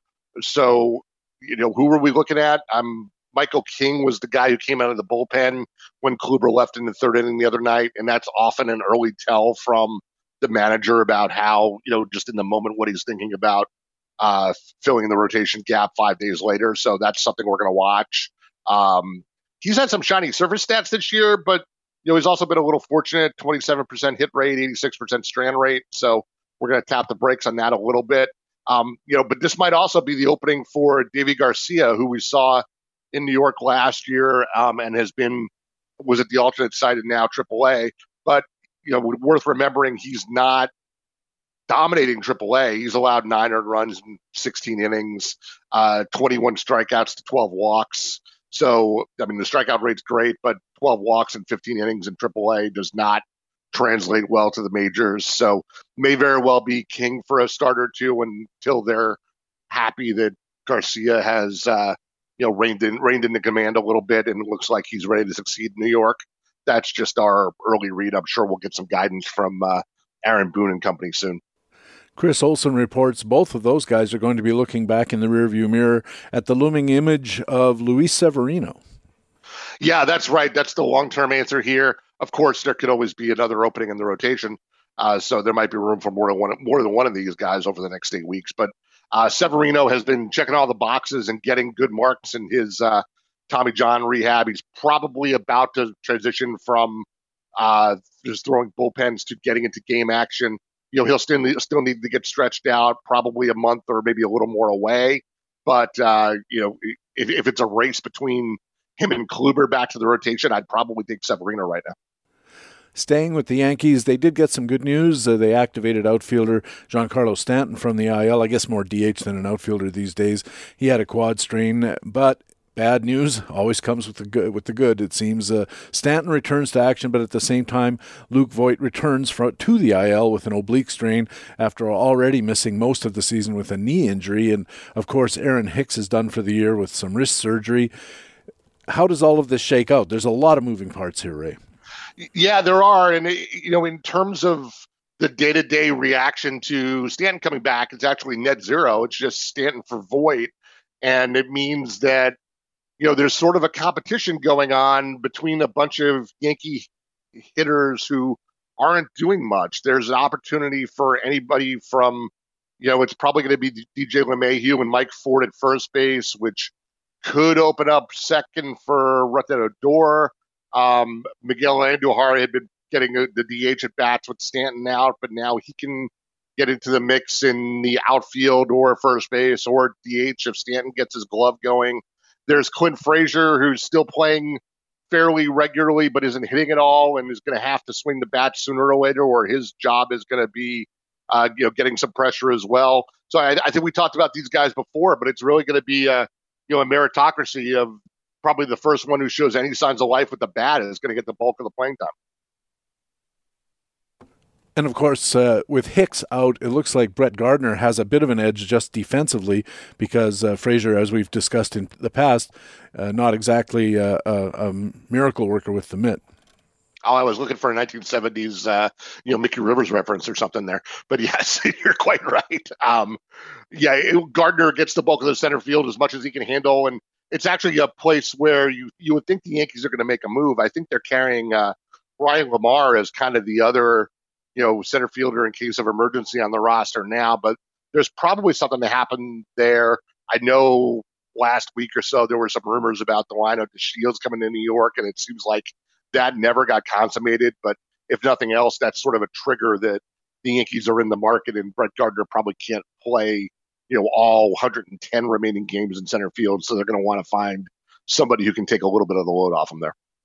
In Cleveland, the rotation also took a hit this week. They put right-hander Zach Plesac on the injured list with a non-displaced fracture of his right thumb. Uh, Tom Kephart covered the story for playing time today. And aside from limiting Plesac's hitchhiking career, what are the effects here? Well, I think Plesac seems to need a lesson, from what I understand, in taking off his jersey because apparently he was, you know, doing some kind of incredible Hulk thing with ripping off his jersey after a bad outing, and that's how he uh, took out t- took out his thumb there. So we got to work on that. Uh, but you know, the it's bad timing for the Indians. There are no good times for these things. But Plesac goes down right after uh, Triston McKenzie was uh, demoted to AAA, so they've got two rotation vacancies to deal with, and their options aren't great. So they called McKenzie right back to start um, on Wednesday night. He did pretty well, but for the other spot, even, even assuming McKenzie sticks again, we're looking at Cal Quantrill or Logan Allen and Kirk McCarty, the latter two from the left side.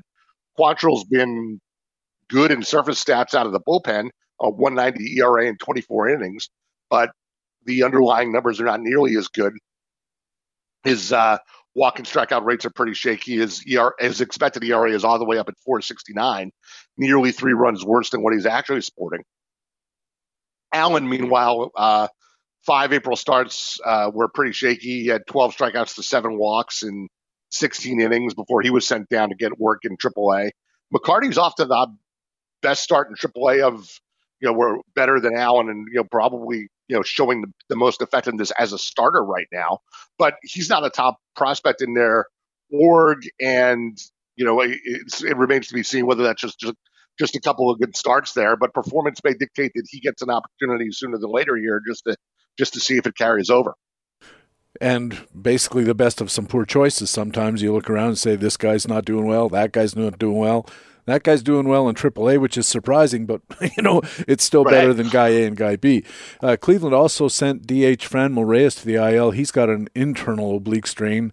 That surprises me. Is there such a thing as an external oblique strain? Like it, it's over there on the couch. I'm looking at my torso like I don't think so. yeah, he he figures to be out for five to seven weeks. Ray, this seems to leave a hole in what was already a pretty anemic lineup in Cleveland. What can they do? Yeah, they're really grasping at straws here. You know, what we talked uh, last week about sending Andrés Giménez to the minors and giving shortstop back to Amed Rosario. So the call up here for Reyes is a little interesting in that context because they called up uh, infield prospect Owen Miller. Uh, he's a you know he's not a top prospect. He was rated as a seven C in our prospect rating scale, which is an average starting infielder potential. But they called up another infielder to replace Reyes, and you know that gives them some flexibility, I guess, to move Ros- move Rosario around again. But kind of like what you were just saying in the pitching side, it might just be that you know they're they're playing the performance game here because Owen was hitting in AAA. Yeah, you know, 16 games so far, he was hitting 406, and he's a career 314 hitter in the minor leagues. So with so many lineup spots not performing for the Indians here, and Reyes, one of the only guys who actually was, um, you know, delivering at the plate out now. I think they, they may just be looking for anybody who can make anything happen at the plate, and they're going to give Miller a shot here, and we'll have to see how from a lineup from a lineup construction perspective what that means. But uh, Miller may get a crack. Staying in the American League Central, Detroit put catcher Wilson Ramos on the 10 day IL with a lumbar spine strain. This is just a week after he had been activated from the IL. What happens behind the plate, or maybe the pizza plate, in Detroit? Yeah, they're, you know, it's funny. I, I was, as a Ramos owner in a couple of weeks. I was trying to figure out what was going on when they activated him last weekend. He, as you said, he was out with the same injury, and then he came off the DL, and they, in retrospect, seems like they were being cautious with him, and or knew he wasn't quite right yet because they DH'd him a couple of times over the weekend and kept all three of their catchers on the on the active roster. Uh, Eric Haase is the primary winner here, um, but it almost looked like they were hedging their bets or weren't sure Ramos was ready, in which case, as a bitter Ramos owner, I want to say, well, why did you activate him at all? Um, but Haase probably continues to get the work here. Uh, he was hitting well in AAA and has continued carried that over a little bit uh, in the first during Ramos's first DL stint. Uh, he was 10 for 31 with a couple of homers, some decent underlying plate skills. Uh, you know, it's Ramos had a good April. He socked uh, six home runs before going on the DL. But given the state of the uh, Tigers rebuild here, he's if Haase continues to hit, you know, Ramos could get Wally pipped here or get moved to somebody else's uh, with more current contending aspirations because Ramos is uh, not part of the next Detroit winner, shall we say. Staying in the AL Central some more, Minnesota Twins put a disappointing Kenta Maeda on the IL. He's got a groin strain, expected to miss at least a couple of weeks, maybe three starts. They activated right-hander Michael Pineda from the injured list, so that's a kind of a swap. Uh, Pineda returned to action where he left off. Uh, Rick Green covering the story for playing time today. With Maeda out and Pineda in, what is the net outcome on the Twins rotation? Yeah, so that's a direct wash in terms of the way the rotation stacks up. Pineda had only been out for a start or two, and he came back off the DL and it was uh, was already stretched out. We didn't have to worry about any of that sort of stuff. He came out uh, the other night through six innings, gave up one run, walked two, struck out eight, you know, he's been really, really good. He's got a 262 ERA, a whip just a tick under one, uh, 47 strikeouts to 12 walks, which is nearly four strikeouts per walk in 45 innings this year. So, you know, he slides right back into the rotation and is going to be a fixture there as long as he's healthy. While meanwhile, you know, while Maeda's out, Randy Dobnak got a start the other day, and he may get a couple of more. Uh, you know, I'm not sure if he's really stretched out to go five or six innings at least for the next outing or two. But if Maeda's uh, groin dictates that he misses more than a couple of starts, it's probably an opportunity for Dobnak. And I'll be curious whether, you know, the way Maeda was pitching, I would think that if, you know, if if only to work on things and try to try to start getting better results, you know, there there might be a decent rehab stint there. They might ask him to pitch more than once in the minors, even when the the groin is quieted down, just to try to get him right before he comes back to Minnesota because he was brutal. Dobnak was something of a tout darling. A lot of sleeper lists had Randy Dobnak at the start of the year, and he came out not exactly firing, more like uh, just struggling for his first eight or nine appearances. Then they sent him to the minor leagues. He came back this week, uh, pitched at Cleveland, which is a, as easy a, a challenge as you're going to get, but he pitched well. He six innings. He won the game. I, I think he uh, gave up no earned runs, had uh, five strikeouts to two walks. I mean, it was a pretty good outing for Randy Dobnak, and that comes on the heels of what I've read was a pretty decent, well focused performance while he was in AAA getting things sorted out. Uh, is there any chance that maybe Randy Dobnak's someone that we should be looking at? He's in a lot of free agent lists because of his poor start to the season. Uh, would you be looking at Randy Dobnak? Yeah, I was one of those touts who had some pieces of uh, Dobnak to start the season. You know, he was one of those guys that we thought might have some value as a second man in, a, or a multi-inning reliever. You know, working a couple of times a week for two, three, four innings at a pop, and he was doing that in the early going for the Twins. The only problem was he was you know getting completely tattooed. Yeah. There was a uh, you know th- th- there was a uh, there was one night I remember he was on track for a three inning save in like a 13 to, 13 to 1 game and then gave up like five runs at the bottom of the ninth, including a, an Akil Baddoo grand slam that uh, you know really just tilted me for a couple of hours on the uh, in the first week of the season. I was just furious at that. But you know, there was a reason I was on him, um, you know, in the first week, and so many other people were, like you were saying. Uh, you know, the skills were interesting. You remember the preseason, the Twins gave him a five-year contract, which seemed like a very strong com- commitment for a guy who hadn't shown much in the majors yet.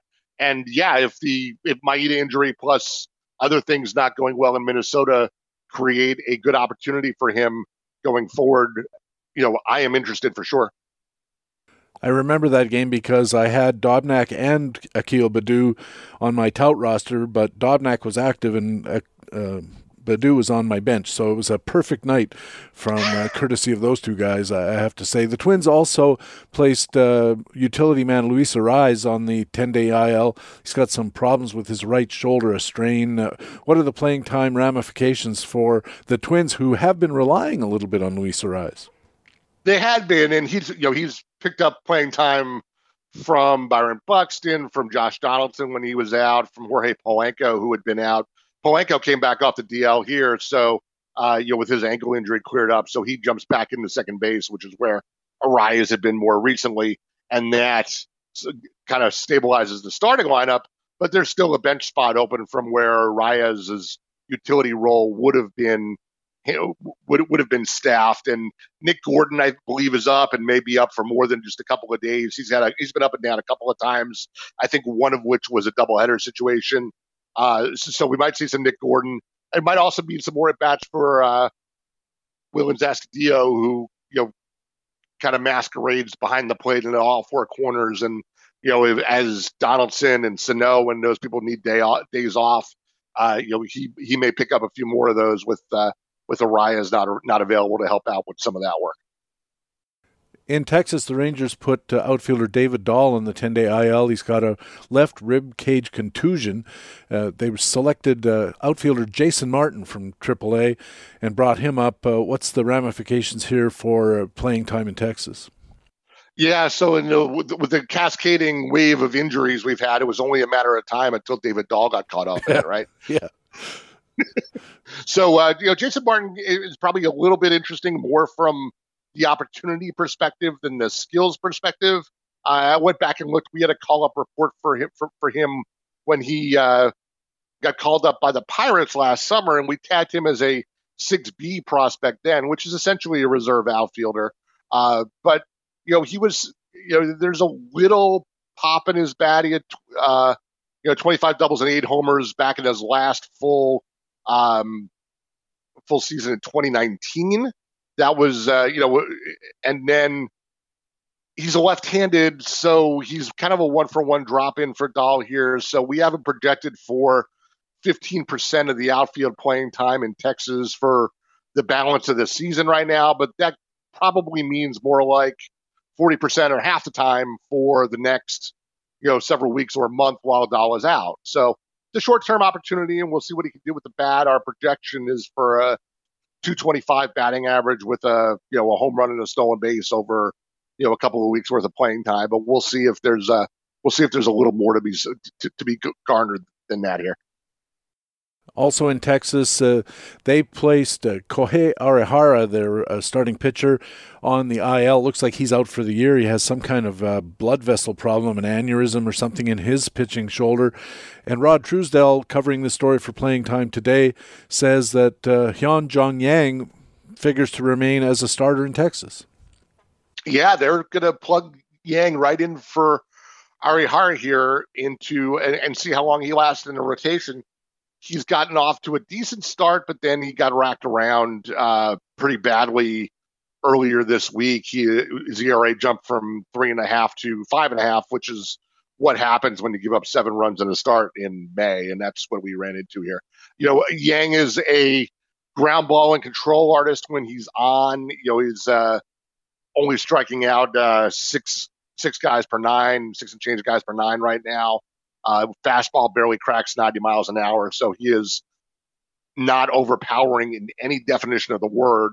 Uh, but you know he's not getting the ground balls right now. His path to success is probably ground balls and control, but he's walking four more than four guys per nine, and his uh, ground ball to fly ball ratio is even.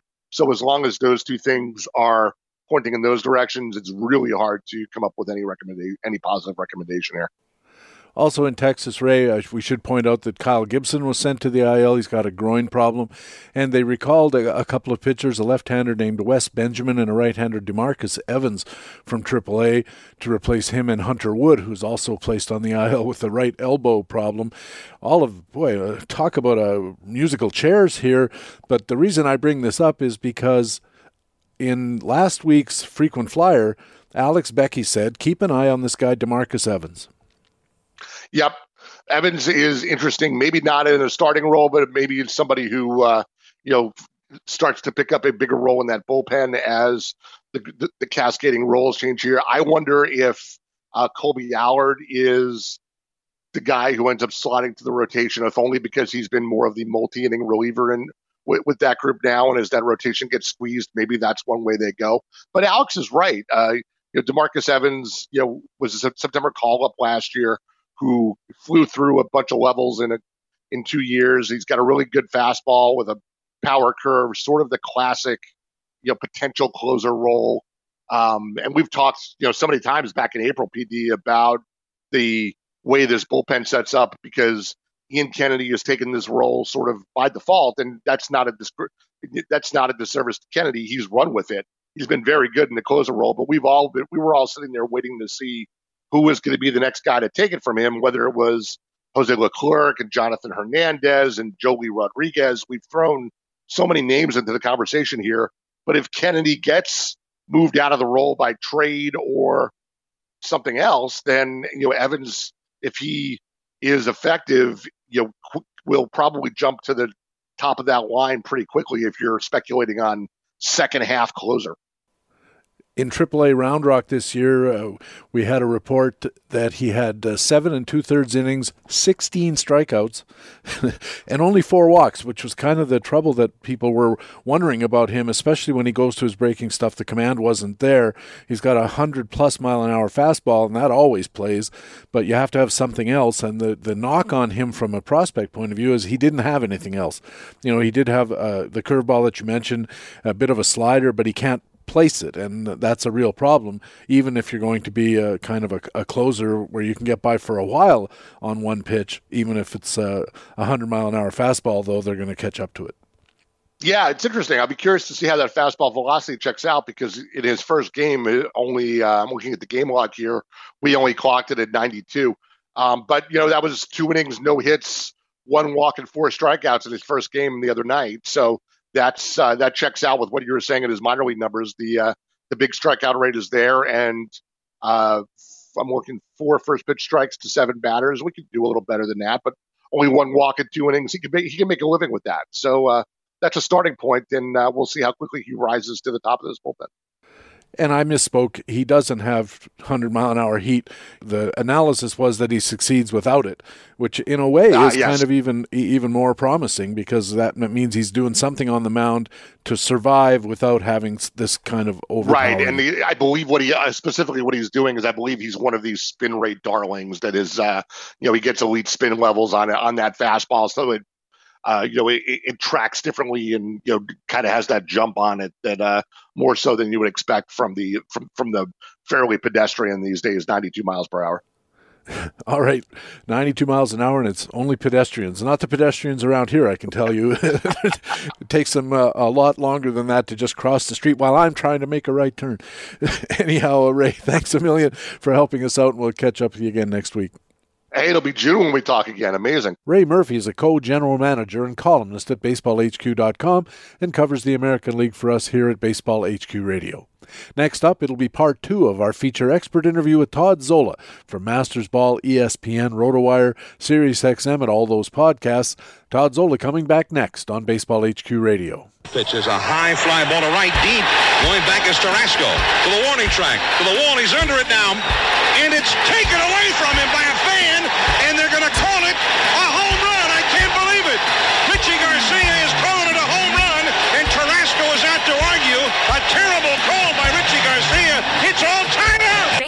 HQ Radio.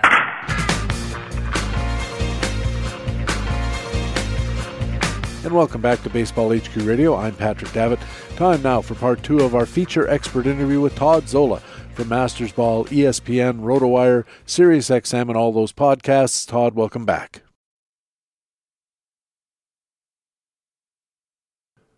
And welcome back to Baseball HQ Radio. I'm Patrick Davitt with Todd Zola from Masters Ball, ESPN, RotoWire, SiriusXM, and more podcasts that you can count. And I'm glad that this is one of them. Uh, Todd, welcome back good to be back with you. Arm's still ready, ready to go. Rain right. really wasn't too long. In another article that you had uh, in the Z files, we'll talk about that later. But you did make a highly useful comment about strand rate, which is also called left on base percentage, and it has to do with the timing of events. What was the point that you made there? Because I think it's key. The timing of it all is a home run with a man on first and second is a three run homer a you know a solo shot is only one run, and yes, the pitcher can control to a certain extent when he gives up the home runs, and you, the same sort of thing with you know if a guy if a if a guy pitches six innings and gives up six hits, we call it scattering six hits, you know, right? Because he he was scoreless or whatever, one run, and he you know gave up six hits. You give up six hits in two innings, you're probably out of the game because you only pitched two innings because a ton of runs scored. And when those hits occurred, again, it's not completely random. The pitcher has to make good pitches, et cetera, et cetera, et cetera. But there's some randomness to the timing of the hits, the, the clustering of the hits, and how many are on base during home runs. So it could it also I mean people think of left on base percentage, the first thing they think of is the bullpen. The bullpen, you know, screwed over this pitcher by letting the runs in. Therefore, the left on base percentage is low. It's not just the bullpen; it's the timing of the hits, uh, and most more often than not nowadays, how many men are on base when the home when the pitcher gives up a homer. And that is it's as you said, it's not exactly random, but it's something you have to factor in when you're looking at it. And one good way I found is take a look at the pitcher's whip alongside his ERA. And chances are, if, if he has a high ERA but a low whip, then he's probably suffering from strand rate imbalance. And if the converse is true, he may be benefiting from a, a strand rate imbalance the other way. That is, of the number of runners he's allowing, very few of them are scoring, relatively speaking, and so his ERA is depressed based on the whip. So you, I think if you look at whip and ERA in combination, relative to sort of normal levels, I think you can infer what the strand rate's going to be, and then you can go and check and see, oh yes, for sure. And then if it's not like that, then you have further work to do to try to figure out why is it that this guy's got a 101 WHIP but a 404 ERA, and it, and his strand rate seems normal. It, there's something else going on here, and it may be I don't know tons of hit by pitches or you know bad fielding, allowing runners in, and bad bad official scoring. There's you know these kind of marginal things that can affect it, and 404 101 is not going to happen because of those things. But you know 390 and and uh, 110 might happen because of things that are not strand rate related. But I bet they are most of the time. Right, and you you kind of alluded to it with relievers and starters. Uh, starters usually cluster around 72 percent the better starters because you can control it, right? You can get out of jams and strike guys out uh, in, in certain situations can, can, can tend towards 78%. And you mentioned relievers. The one of the weird, you know, one of the, first of all, it's a smaller sample, so weird things happen. But you know, a, a reliever, especially a closer, you know, may give up a, the game a walk off and gave up a run and did not get to make the next two or three outs to get at least something into that denominator. Right. All he, all he changed was the numerator. You know, in, in the he didn't change the innings.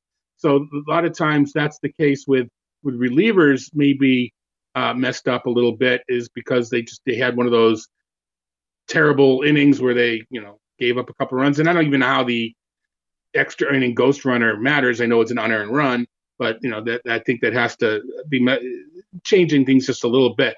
But right, so I, I worry left, less about left on base. I don't when I'm analyzing, you know, Aroldis Chapman, uh, you know, 91.9% left on base percent. Someone else is going to write an article that says he's he's lucky. Um, I'm I'm not no, I'm not going there because of the small sample stuff like that. I mean, I'll I'll do that on a pit on a starter, but I'm not you know I'm not going to base a you know be, be worried about this closer because of his left on base percent. So, left on base percentage, strand rate is one of those things you can look at to assess a pitcher.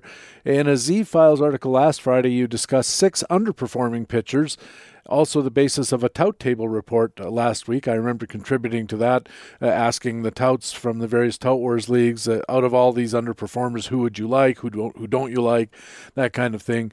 Uh, let's right. talk first about the process of evaluating underperformers. And first, Todd, who, how do you determine whether a pitcher or a hitter, I guess for that matter, is quote underperforming? All right, so the first cutoff, and I think most people do this already, is they look at their favorite ERA estimator be it HQ's you know in-house metric, uh, be it XFIP, be it FIP, uh, DRA, SIERA, uh, SIERA. Right. I think those are. I think we've got, and, and actually at this point, there is you know, Statcast expected ERA right. is another one, and I think that that's becoming one of the more common ones at this point.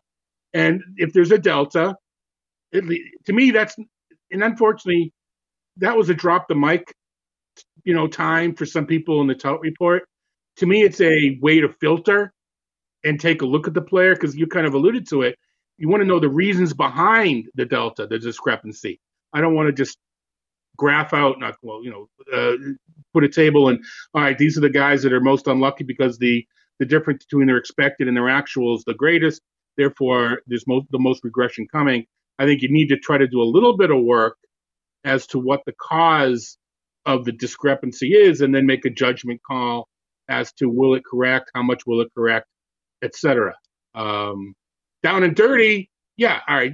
Give me the list of the biggest differences, and there's most more more than likely those are the unluckiest or luckiest. But if you want to take it to the next level, I don't think you can drop the mic at that point. So underperforming is a guy whose uh, whose actual ERA is higher than is expected by a significant margin in in yeah. the first cut. Yeah, Right, right. If yeah, if you're expect if your ERA is 5.05 and you know your expected ERA, whatever you want it to be, is 4.25. Uh, the, but it mean what it means is whatever you're using as your as your skills test and how you're doing the translation. Uh, if that pitcher were to throw a thousand seasons with those exact same skills, the ERA would come out to 4.25. It just happens to be you're in one of the thousand seasons that, that it's at 5.05 somewhere along the line it's going to be 3.4 and we would have talked you know in those thousands of seasons and he would have been talked about as being lucky that year but if you you know you, you, you sim this you sim those skills infinite times the ERA would come out to be 4.25 based on whatever model that you're trusting. And I think there might be a player valuation opportunity here for the canny uh, fantasy baseball player in dealing with his league mates, and that is there's a third kind of underperformance, and that is the kind of underperformance underperformance that subtracts the actual ERA from what that owner expected to the ERA to be. And there may be another arbitrage opportunity where, you know, I expected that uh, Luis Castillo was going to have a 275 ERA this year based on his you know, career performance, and Luis Castillo has a high ERA. It's higher than is expected, but it's way higher than the guy's expectation. And, and if you know that, that's the point where you can go in with an offer because you know his perception of underperformance is even worse than the reality of underperformance. Yeah, especially if you get paid to post 1400 1400 of so-called expectations. Know, people know people know and, and, and you know what? I, I don't blame them. I you know I I subscribe to your site. I know that you think this guy is a you know you you've got him projected for this, and you know uh, I I'd like to trade him to you, and I know I could only and they're not saying all this is I know if I traded him to to to Davitt, I'd only get this player, but I know how much you like him, so I'm going to ask for this player instead, and they'd be you know a fool if they didn't use that. You know, oh, of course. To be yeah. honest with you, you know. So, but you're no, you're right. Um, that and that's that's you know that's kind of one of the openings of, of making a trade. You, you can often make a trade where you don't have to tell your trading partner that your expectation is better than the market, right? You, and therefore you can you can offer back a slightly better player than someone else might offer back because you expect more from the player you're getting back. And on the surface, someone sees the trading. Oh, geez, why did Zola make that trade? You know, you plug this into the little black box and and you know my the the the Mac engine says that he got ripped off. Well, in Zola's head, he, he's expecting more from that player than the than the Mac engine or the Fangraphs calculator or whatever calculator you're using.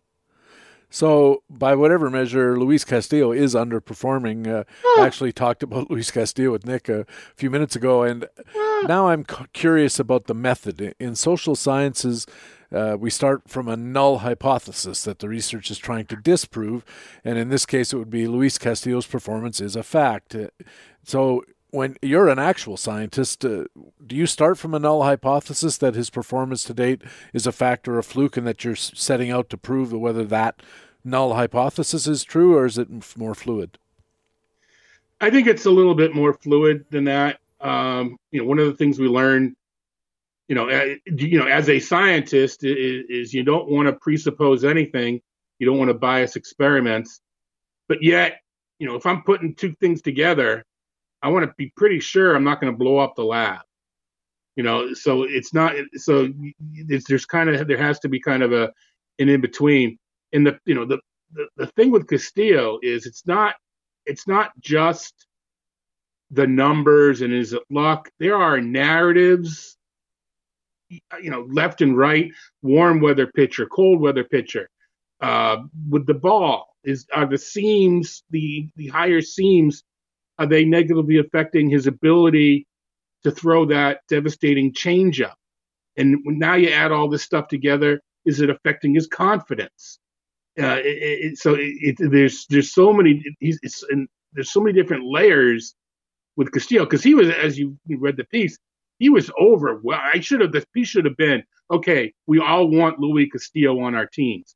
Of the next group of pitchers, who do you want the most? Because it was to a, a, to a T. No one, you know, everybody wanted Luis Castillo. If I'm making a trade, I want Castillo. Then he went out and had another poor outing, uh, but you know, still a little bit early. But that, you know, that's the fascinating thing, and why I think we'll both always have a job is it's not just punching these numbers into a calculator. It's trying to, you know, ascertain, figure out all these different elements and land on a an expectation. You know, is he uh is it the weather? Is it is it the is it the is it the ball?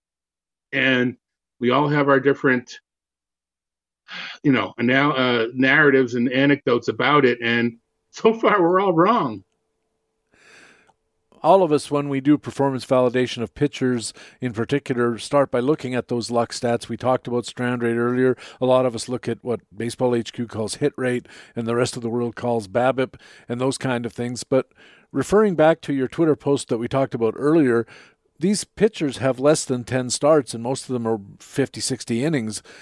Yeah. How quickly do we expect those kind of luck based stats, strand, and hit rates to stabilize at what we can consider to be true player levels? In theory, the luck based, it should be independent of who's they faced. Now, the skills driving those calculations are affected by the quality of competition. Someone's so strikeout rate is is really low well, he's faced four teams that never never strike out. Wait till he the next time through the, the next month when he faces four teams that strike out a lot, and those things even out. Now that's different than a swing strike rate being out of proportion with your strikeout percent in general. I mean, so I, what I what I what I need what I try to do in some of these numbers is I look at so all right, K percentage is part of left on base percentage. You know, strikeouts are part of of that calculation why are the strikeouts low? If they are low because the team faced teams that aren't striking out much, well, I think that eventually will will even out. If the swinging strike rate is low, well, that there that could be bad luck right there. And regardless who the pitcher faces, that should, at least on paper, uh, normalize. So again, you have to kind of you know not it's not next level it's like next next level. First level is looking at the luck stat. The second level is trying to figure out what's going on with the inputs of that luck stat. And then you could also throw in the variable of an umpire where you're talking about the new stat that everybody's using uh, string swinging strikes plus called strikes is uh, is something uh, that I've been hearing about and it doesn't and it can't take into account umpires but if you looked at it more granularly, you could probably find instances where a certain pitcher just happens to have got an awful lot of called strikes because he happened to get a lot of, you know, Angel Hernandez weird baseball calls going on and happened to get him, you know, twice instead of the usual once or none and those kinds of things. But that that brings us back to if you can't count on strand rate and hit rate. What about individual pitches? What's your philosophy of looking at them? Because there's a lot of them. You can't argue small sample when a guy's thrown, you know, hundreds or even thousands of pitches. I look for try to look for differences. Look for differences in distribution. Uh, is he throwing more sliders and fewer cutters or whatever it might be? You can look at spin rate, and you obviously look at velocity. But what I'm finding this year, and maybe this has been true every year, but I, I think you know I'm just noticing it more this year. I did a study a few weeks back. You know, where are all these extra strikeouts coming from? And they're coming from off-speed pitches, and they're coming from pitchers working up in the zone. So I won't just look to see if a, you know the percentage of two-seam fastballs. I'll look to see where the pitcher's using them because there's been an increase. And it doesn't make you know intuitively it may make sense. Why you know a, ball designed to sink, why are you throwing it higher? Um, but pitchers are getting more swings and misses on a two seamer up in the zone. So that's the sort of third element. I look at velocity, spin, and I'm actually looking at location and just looking for differences. And this is kind of what you're talking about before with the, the scientific method. Um, I, it kind of I look for the difference, and then I try to figure out what what's happening because of that difference. And you know that that's sort of the the, the experiment and then the, then the conclusion. And it's not always the conclusion isn't always correct if you will. But um to me that's sort of the third element of looking at actual pitches now is the location. I mean, you, you don't want to get the ball high. You don't want to get the ball high in the zone because it's going to lead to homers. Well with the uppercut swing it's a lot harder to get a, a, a, forceful uppercut swing on a ball higher in the zone. So that's why these two seamers, that's why things uh, working up in the zone are more effective because you just you, you can't put the same aggressive swing on a ball up in the zone. The thing about it that is, and same with changeups, and this is why I can never be a pitcher other than the fact that I can't pitch. But um, I think it takes a lot of guts to throw a ball high in the zone or to throw a changeup. You never, you don't want to get beat with that, you know. But once you get into your, your, your thick skull that that's what's effective, then then maybe you do it. I could never throw a pitch not designed to be a strike. You know, I just can't do it, and that's that's why I play cash game DFS and not GPP. It's the same silly mentality. But in my, you know, you're going to know that that the pitch is designed to fool the hitter into thinking it's a strike. But in my mind, it's like I can't not throw a strike, other than the fact that I can't throw a strike. There's another dimension in the assessing the pitches, and that is pitch movement. And you said in your Castillo review that you don't use those advanced metrics yet. What's the delay? What are you still trying to figure out there?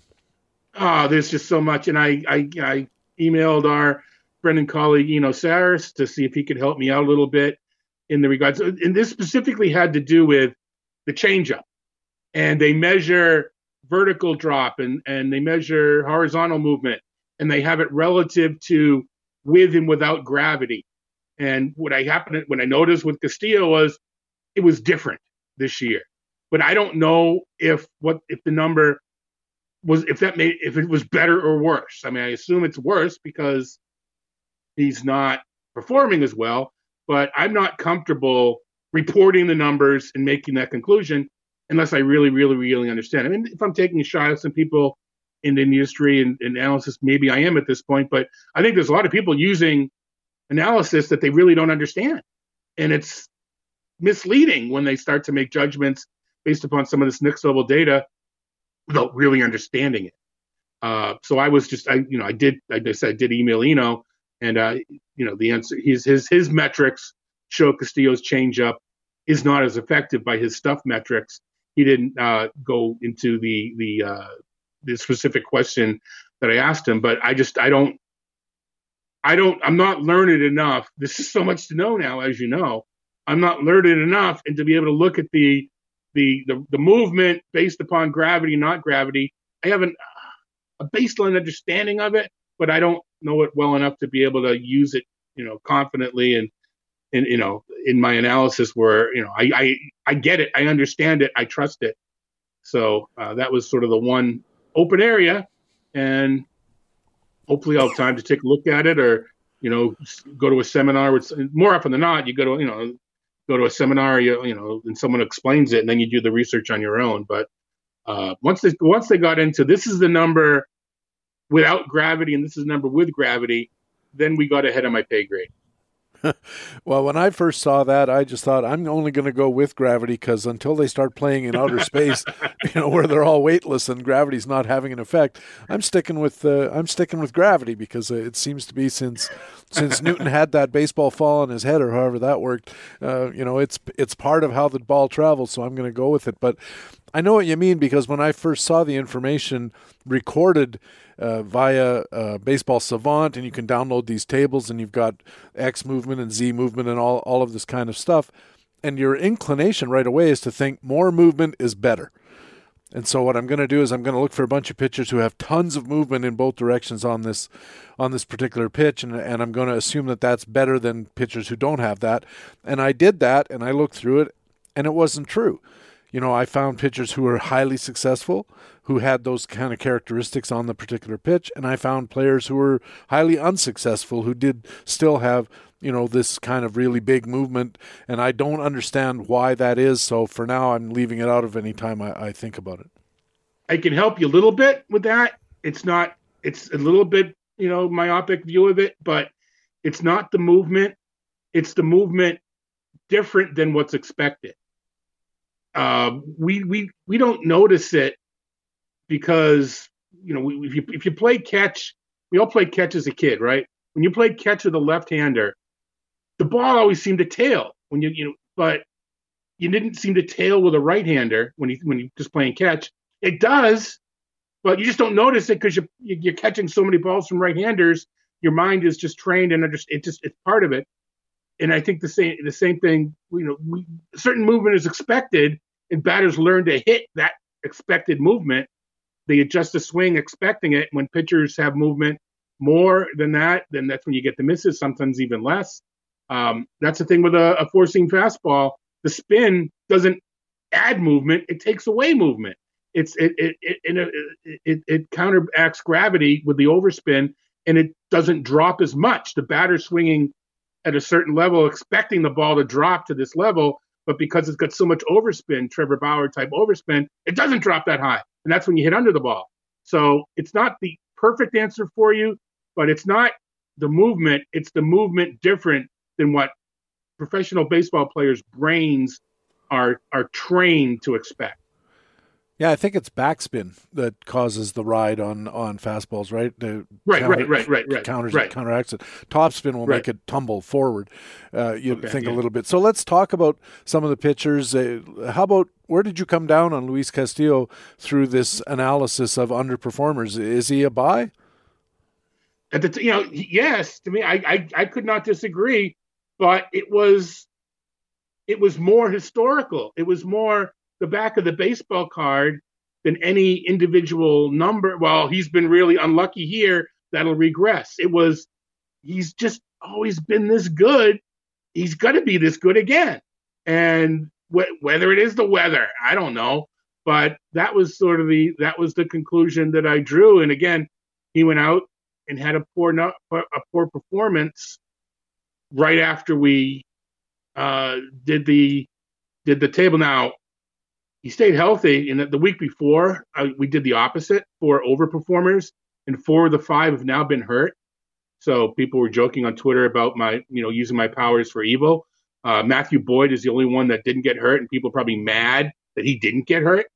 Uh, but yeah, so so far the six that we talked about uh, have, uh, I believe anyway, have have been able to uh, not get under the Zola curse. Well, Kenta Maeda, but he was he was He was found out later yeah. he already could have been hurt. Uh, he already could have could have been hurt uh, as it was going on. But yeah, um, Castillo was just so tough, just because the numbers are just so good. Now, even having said that, the knock against Castillo as, a, as an ace was his whip is always a little bit higher than you want from an ace. Now you, you start, you know, now you start to think about it. If your whip's high, what does that mean? That means you're putting more runners on. And if you're putting more runners on, doesn't that put your ERA in a little bit more peril? So you know, may, maybe we're uh, maybe we should have been expecting some of this regression, not to the level that we're seeing it. But if the knock on you is you put too many runners on, but you're able to get away with it, well, margin of error, you know, not able to get away with it, and you're still putting even more runners on. That's what we're seeing. How about Patrick Corbin? He's another underperformer that you took a look at. Right now with Corbin, uh, it's all about the slider. It, it, it just the slider is just not performing as well as it's been in the past. He throws it around forty percent of the time. He's young enough that you wouldn't think that this is an age-related decline until you keep in mind how stressful the slider is. And he's thrown, I think, the fifth most pitches in the league or the fifth most innings in the league, you know, for the past four or five years, 40% being slider. It could just be that his arm is aging faster than the rest of them just because of his pitch distribution and the fact he was so durable for so long.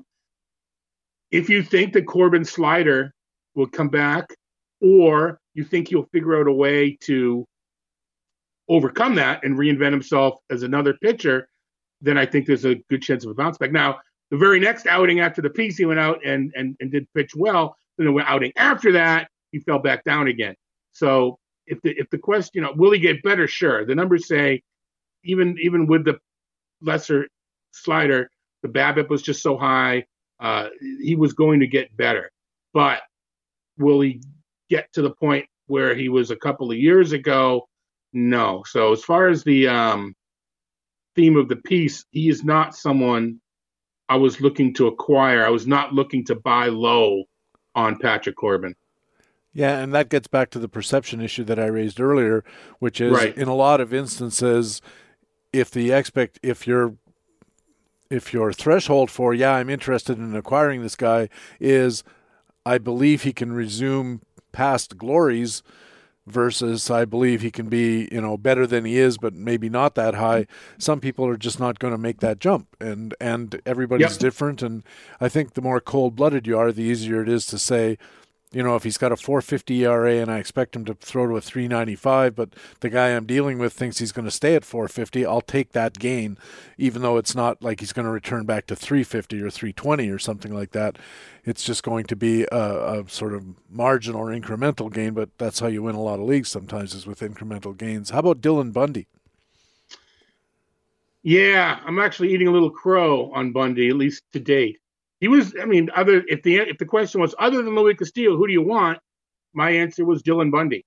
And you talked about this sort of thing with with with you know luck as far as opponents go.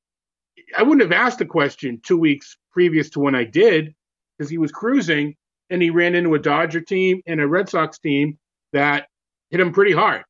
And he had two really poor performances that skewed everything. It just skewed everything. So, you know, my other, you know, I did look at things and I thought everything was fine. And the analysis was, um, you know, sure, you'd like your aces, your elite pitchers to rise to the occasion and, and, and handle the better offenses as well. You know, you know, is, is better than, than Bundy did. So I don't love that, but I thought, you know, long, long term, I thought it'd be fine.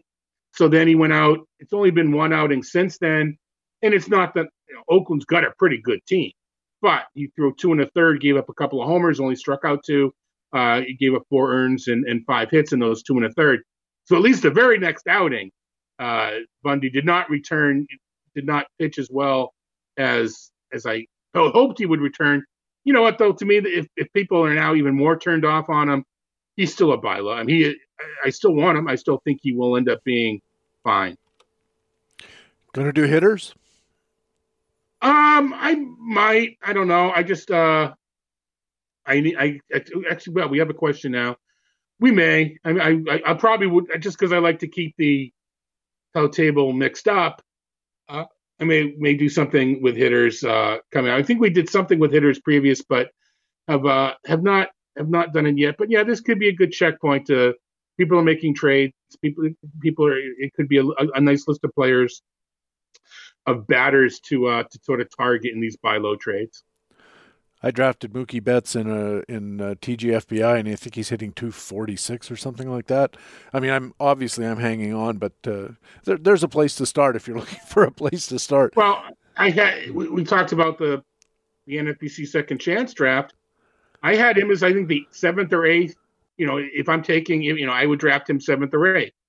Um, actually, I, should, I would I think he'll I think he'll be the seventh or eighth best player because a lot of these I had Tim Anderson on the list. I'm not taking Tim Anderson in the first round. I just think he's going to produce first round numbers, and I'll draft him later. I'm still, I mean, you probably caught some games with Mookie just because A, he's fun to watch, and B, he's on your team. He's he doesn't he's not going to admit it, but he's been dinged up, and he's not a big guy. Um, and so I, you know, the I, I I think he I still think he will be fine. Again, too good for too long. And at this point, he's got, I mean, next to Mike Trout's track path, uh, track record of excellence, uh, it's there. I mean, Mookie's been around long enough now where, I mean, you if you compare him heads up with Trout, you can't give the nod to Trout over for Trout. It's longer, but Mookie's is now long enough. Uh, Betts is now long enough that it, it, it to me it counts the same as far as track record goes. Todd, uh, this has been great. Remind our listeners where they can keep up with you, and I'm holding you to half an hour. Yeah, okay. Sorry about that. No. Uh, homebasedmastersball.com. Uh, find me on Twitter at Todd Zola, T O D D Z O L A. Um, uh, SiriusXM over the weekend, and I'll be doing a lot of substitute work this month. So if you follow my Twitter account, I'll, I'll be on on SiriusXM a lot in the uh, in the month of June for for Jeff, for Chris, for for for everybody and let's see, ESPN Daily Notes, and uh, and, you know, once every three or four weeks with you. And a whole bunch of other podcasts, we should say. I, I hear you uh, on quite a few. Always interesting, always fun, and always entertaining. Uh, Todd Zola, thanks very much for helping us out. And as you said, every three or four weeks we'll come back and uh, touch base, see what's going on, and have a little fun talking baseball. And I'll read up on left on base percentage. I know what it is, folks. I'm sorry. Todd Zola writes for Masters Ball and appears regularly at ESPN, RotoWire, SiriusXM, and a lot of podcasts. Quick break here, then we're back with our Baseball HQ commentaries, the Minor League Minute, and Frequent Flyer coming up on Baseball HQ Radio. Let me say something about greenies. First of all, greenies were not performance enhancers. At the best, they allowed a guy with a hangover or somebody who didn't get any sleep that night to be more alert, and he was able to play up to his normal ability. So they were performance enablers. They were not performance enhancers. They did not they did not make him a better player than he ordinarily would. That's the difference between amphetamines and these uh, uh, human growth hormones and, and steroids. I'm, I'm, I'm, not, I'm not saying that's okay. I, I think there should be a ban on amphetamines too because they're not healthy, but they, they have to be put into a different category, uh, you know, than, than the uh, human growth hormones. They're, they're probably something a little bit better than a cup of coffee in terms of the stimulation that you get. So I think you, you need to, uh, baseball needs to make a distinction there. Baseball HQ Radio.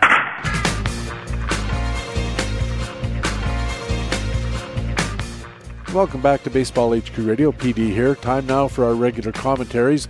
The frequent flyer coming up, and leading off, it's the minor league minute. And here, with a look at that other Seattle outfield prospect, Julio Rodriguez, is Baseball HQ minor leagues analyst Rob Gordon. The 20 year old Julio Rodriguez vaulted into the top 10 of the HQ 100 with a breakout performance in his 2019 stateside debut, where he slashed 326 with a 390 on base percentage and a 540 slugging percentage, with 26 doubles and 12 home runs and 328 at bats as an 18 year old between high and low A, and he finished the year as the youngest player in the Arizona Fall League. As with many prospects, 2020 was a wash due to the COVID pandemic, and a fractured wrist caused him to miss most of the Mariners' alternate training site. With the promotion of Jarred Kelenic to the big leagues, Rodriguez becomes the organization's top prospect still in the minors, and it isn't hard to see why the Mariners gave him a $1.75 million bonus in 2017. Rodriguez has above average to plus tools across the board and already owns plus power with an advanced approach at the plate. Rodriguez hunts pitches he can do damage to, though he does have some swing and miss to his game. Defensively, Rodriguez has seen action in center field, but he really profiles better in right field where his range and plus arm give him a chance to be an above average defender. The cost conscious Mariners started Rodriguez back at high A, where he's off to a fast start, hitting 318 with a 405 on base percentage and a 576 slugging percentage with 5 doubles, 5 home runs, and 4 stolen bases in 85 at bats. He should move up to Double A by midseason, with a chance of joining Kelenic in the big leagues by late 2022. The Mariners haven't won more than 90 games or reached the postseason since the record setting 2001 season, but with Kelenic and Rodriguez, the club has two top 10 prospects who should give long suffering Mariners fans something to get excited about. For Baseball HQ Radio, this is Baseball HQ minor league analyst Rob Gordon. Baseball HQ minor leagues analyst Rob Gordon is a member of the Baseball HQ scouting team and has his minor league minute here on Baseball HQ Radio every week. And speaking of scouting, this week at baseballhq.com, don't miss our daily call ups report, looking at some big names Miami first base prospect Lewin Diaz, Yankees outfield prospect Estevan Florial, Toronto right handed starting pitching prospect Alek Manoah, and did he look good this week against New York, and Arizona right hander Jon Duplantier. Now it's time for the frequent flyer, a commentary on players who might be available in your free agent pool and who have the potential to get enough playing time and production to make them worth a spot on your roster. Here with a look at international free agent starting pitcher and outfielder Oscar Colas is Baseball HQ analyst Alex Beckey. He's known as the Cuban Otani, a left-handed flamethrower with a blazing 95 mile per hour fastball who can also hit and play all three outfield positions. In other words, 22 year old Cuban prospect Oscar Colas is very, very talented. In fact, he's multi talented. Yet the multi talented, highly touted Cuban prospect currently remains unsigned, and the next international signing period doesn't begin until January 15th, 2022. That's a long time to wait. That's why 22 year old flame throwing left hander Oscar Colas like all of our frequent flyers, should be considered to be a long shot, who may be worth a flyer if he is still available in your league, and especially in competitive dynasty leagues. So don't count on Oscar Colas in redraft leagues in 2021, and maybe he'll make a nice sleeper pick in 2022. But those in dynasty leagues may want to take immediate action. According to MLB reporter Jesse Sanchez on May 28, 2021, the Chicago White Sox are the front runner to land Oscar Colas with the expected $2.7 million deal. Worth noting, Oscar Colas batted 302 with 11 home runs in Japan's minor league system in 2019. Not bad. But digging deeper, something we'd love to do at BaseballHQ.com, let's attempt to look at the significance of this from a different angle. As you already know, the Chicago White Sox have invested heavily in international players in recent years, including Jose Abreu, Yoan Moncada, Yasmani Grandal, Luis Robert, Eloy Jimenez, and of course, the Yerminator, Yermin Mercedes. Plus, cover your ears, White Sox fans, Chicago drafted Fernando Tatis Jr. in 2016. Which brings us back to Oscar Colas, who is currently reportedly training in the Dominican Republic with Fernando Tatis Sr. Once again, Oscar Colas is a left handed pitcher who can touch 95 on the radar gun and bat 300 with power while playing all three outfield positions and playing them well. Wow! In other words, he's already a hot commodity. However, as with any investment or commodity, past performance is no guarantee of future success. Even so, perhaps investing in international free agent Oscar Colas, the Cuban Otani, even if he doesn't sign with the White Sox, could provide huge future dynasty returns on investment as our frequent flyer for this week. For Baseball HQ Radio, I'm Alex Beckey of BaseballHQ.com. Baseball HQ analyst Alex Beckey has his frequent flyer comment here on Baseball HQ Radio every week. And that's Baseball HQ Radio for Friday, May the 28th. Thanks very much for taking the time to download and listen to show number 26 of the 2021 fantasy baseball season. I also want to thank our guest expert for this Friday full edition, Todd Zola from Masters Ball, ESPN, RotoWire, Sirius XM, a bunch of podcasts. Todd is a longtime favorite guest of this podcast and a great friend of mine and a great guy in general. I also want to thank our regular commentators from BaseballHQ.com, the best fantasy baseball website in the business. Our Market Watch commentators were Harold Nichols and Ray Murphy. Our Minor League Minute commentator was Baseball HQ Minor Leagues analyst Rob Gordon, and our frequent flyer commentator was Baseball HQ analyst Alex Beckey. I'm Patrick Davitt, the host of Baseball HQ Radio. I sure hope to see you on the BaseballHQ.com subscriber forums. Also, remember you can stay in contact with Baseball HQ on Facebook and on our Twitter feed at BaseballHQ. You can also follow my personal Twitter feed at Patrick Davitt, where you'll always be the first to know when a new podcast is available. Please tell your friends about Baseball HQ Radio and take a second to go to Stitcher or Pocket Cast, iTunes, wherever you catch your pods, and leave Baseball HQ Radio a good review and a rating. That helps us find new listeners, and new listeners help us keep the podcast going. Thanks again for listening. We'll be back again in seven days with another Friday full edition of the podcast with fantasy baseball intelligence for winners. It is Baseball HQ Radio. See you next Friday, and for now, so long.